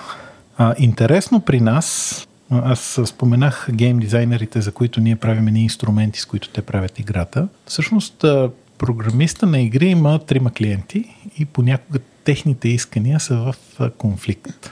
Нали, служиш на трима господари. В края на краищата, този, който дава парите е геймера, крайният клиент. Той е Обаче през цялото време те финансира и ти поръчва играта и ти плаща един издател който е посредник. И освен това правиш играта за инструментите за своите колеги и гейм дизайнерите. Така че въпросът кой е клиента не е толкова ясен, колкото в един такъв, примерно, вътрешно фирмен софтуер. Един отдел поръчва на IT-тата да. да напишете един софтуер. Тогава е болезно ясно кой е клиента и какви са му изискванията. При нас не е много ясно. Ние работим а, премиум игри, т.е. такива, които струват някакви пари, които хората си купуват upfront т.е. в началото. И след това обикновено не им взимаме никакви други пари. Няма никакъв абонамент месечен. Понякога на тези, които много са харесали игрите, им продаваме някакви допълнения, така наречени DLC-та. Downloadable content. Downloadable content, точно така. И след това им продаваме следваща игра. Няма такъв постоянен поток на приходи. А, ние работим с, а, с изключение на Виктор Вран, което е единствената игра, която сама, сами сме си публикували до тук, почти. Всичките ни други игри са по модел с а, издател, като издателя осигурява три неща, много важни. А, ние правим някакъв, някакво предложение за игра концепция или понякога издателите ни казват, я помислете, може ли да направите такова нещо. Ние приготвяме а, проект, а, не проект, а приготвяме документ, в който обясняваме как, каква според нас ще е горе-долу играта, какъв ще е бюджета, колко ще трае, а, какви са рисковете, а, какви, как може да ги намалим тия рискове, но общо взето някакъв груп план как би изглеждал продукта и как би изглеждал проекта. Издателя решава това нещо да го финансира или не. Та, от трите роли на издателя, първата е такова рисково финансиране. Той издателя дава пари на една зелена поля, ние сме обещали, че ще направим Венчър нещо. капиталист някакъв. Да. Венчър капиталистите искат един от 10 проекта да Стане. избие кьоравото, пък другите да умрат. Нашите издатели не са точно така. Те искат всичко да е горе Всичко да избие кьораво. Ако може някой да избие кьоравото, добре, но не се очаква. Не е нормално да фейлват проекти и да се закрият. Да флофват, може. Да. Та, първото нещо, което предлага издателя е някакво такова финансиране през цялото това време. Там има текат, ние пращаме milestone билдове, т.е. докъде е стигнала играта в този момент. Те дават някакви, някакъв фидбек, корекции, понякога решават, тай да стига толкова, спираме го този проект, не върви на добре, не може да го продадем, не се справяте, нещо такова. И когато наближи да сме готови, издателя включва втората си важна роля и това е маркетинга, което е много сериозен проблем за хората, които сами излизат на пазара, защото а, много хора им се правят игри и затова игри се правят сравнително лесно. Има някакъв мит, че това е ужасно трудна работа. Не е трудна работа. Трудна работа е да не катастрофира самолета, като ти рънва софтуера, да правиш игри е лесно. А, има много игри в резултат на това. Ако отвориш на Steam страницата с неща, които са излезли днес, там излизат буквално десетки, в някои дни излизат стотици игри. И огромният проблем на тия игри е, че никой не разбира за тях по никакъв начин. Имаше Тоест, някаква статистика. е. Мисля за Spotify, че от 20 милиона песни, 6 милиона не са слушани нито веднъж, а примерно още 10 милиона са слушани поведнъж. Нещо такова, такива са числата. Нещо подобно и по игрите. Нали? В Steam е пълно с игри, които имат, там продажби директно не се виждат, но и примерно имат 13 ревюта, което значи, че имат 100 продажби, примерно. Някакви такива са. Или 1000. Айде. Та, второто много важно нещо, което трябва да направи издателя е маркетинг. По някакъв начин на ня... някой да разбере за съществуването на тази игра и да я поиска. Като тук влизат както чисто рекламни неща, като да купи някъде банери или да купи фронтпейджа на Steam. Не, това е друго, това е третата задача. А, да даде играта на някакви ютубъри, да даде на някакви ревюъри по класическите там някакви сайтове за ревю на нещо. А, някакви подкастъри, да. Трябва да направите. Shameless plug. Ще потъкат, ще потъкат десетки левове. ще Милиардите тук. Значи, тук в момента страха ми е, че следващия епизод ще бъде Владо стримва на подкаст, само аудио, как играе Jagged Alliance. И разказва. Тук разказва да какво става. И тук сега цъкнах на това и, и то стреля там и а, чакай, тук дърветата станаха някакви много кристално ясни и ръбовете им са толкова гладки, обърках се, какво стана. Ако му пусна да излизат принтовете в реално време, ще мога ли да те заинтересувам и тебе да казваш, това пък аз съм бил прост, това пък кой го е написал, Ще ме, как ще, ме, можахте да не се сетите. ще ме заинтересуваш да го оставиш да ги чете в реално време. Това на Хаскел никога нямаше да се случи. Защо, защо само ме наплаш този хаскел? Е, Рубиджия. Да, аз не съм хаскел. Вижда се на Хаскел. А, Мразя хаскел. Айде, Това съм тръгна. го казал в този подкаст. На една скала висят Хаскел и Го. Трябва да спасиш само едно. А, не, бута ми двете човек, моля ти се. как да, из, извиняй, прекъснахме. И третото нещо, което трябва да направят издателите е дистрибуцията, т.е. тази игра физически да стигне до някакви хора. Това едно време беше много важно, като игрите вървяха на CD-те и трябваше да стигнат до някакви магазини, камиони, супермаркети. Steam промени това. Steam промени това, то до някаква степен е заменено с а, отношенията с Steam. Нали? Ти като си в добри отношения с Steam и носиш много успешни игри на Steam, Steam могат да ти кажат кой ден е добре да излезе играта, коя седмица. Също така Steam може да ти сложи а, да смени покаже. целият магазин, да, да сложи с тема от твоята игра, някакви да. такива неща. И същото е, се отнася за там конзолите, техните си магазини. Нали. Там присъствие, доброто присъствие в магазина е много важно за добрите продажби. Просто някакви игри, които се появят в нищото, не се продават. Indie Game Development.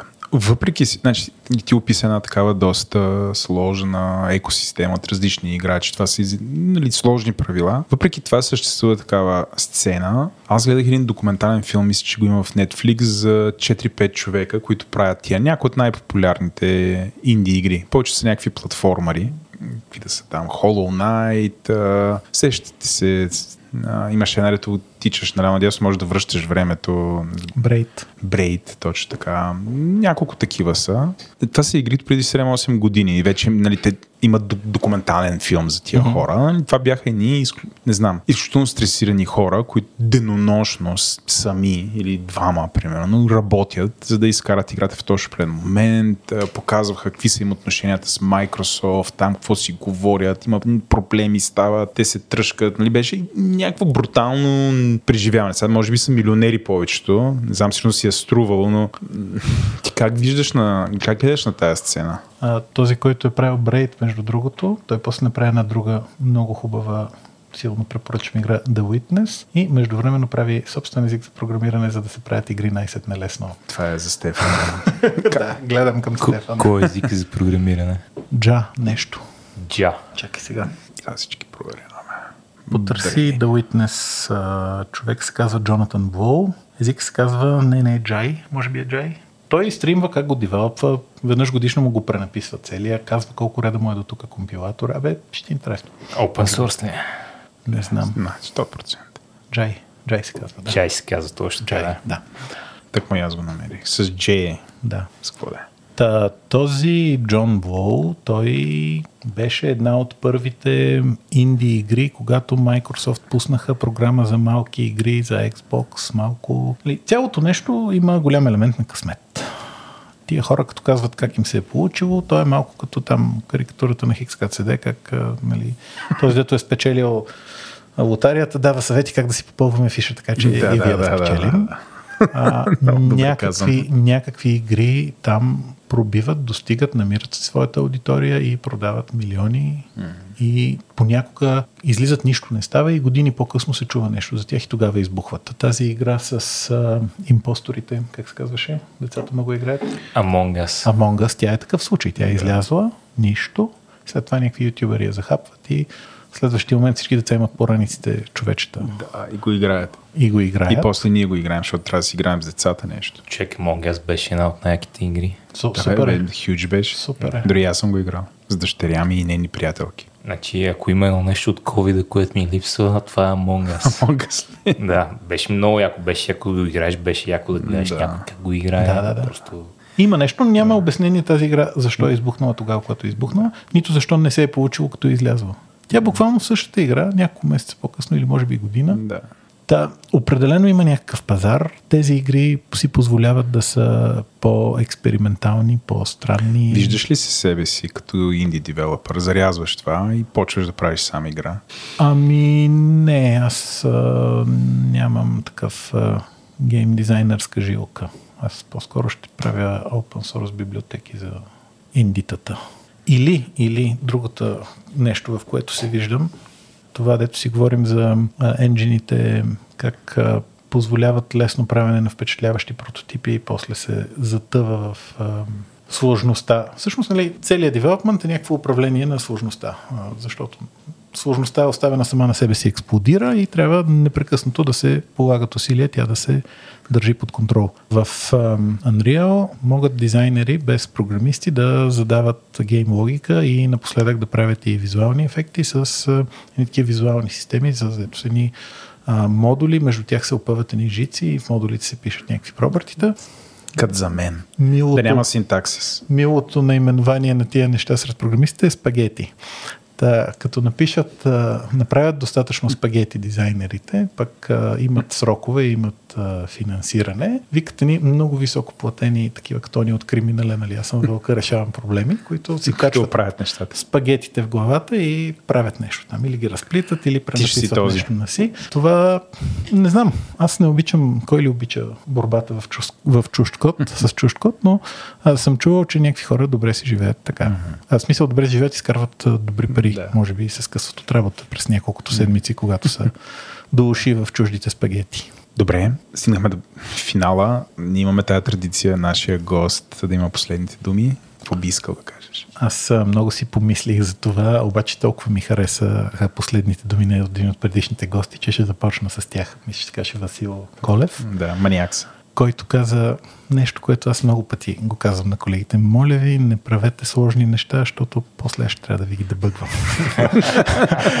Но това, което бих добавил е, мислете във всеки момент какъв проблем решавате, защото а, много лесно се а, отнася нашето племе да си играе с инструментите и с а, решенията. Едно решение като елегантно, ти се ще понякога да го направиш още по-елегантно, пък то вече не е решение на проблема, който имаш. Така че, освен, че правете нещата, просто гледайте да решавате и някакъв проблем, който някой реално има. Някой от тримата ви клиенти.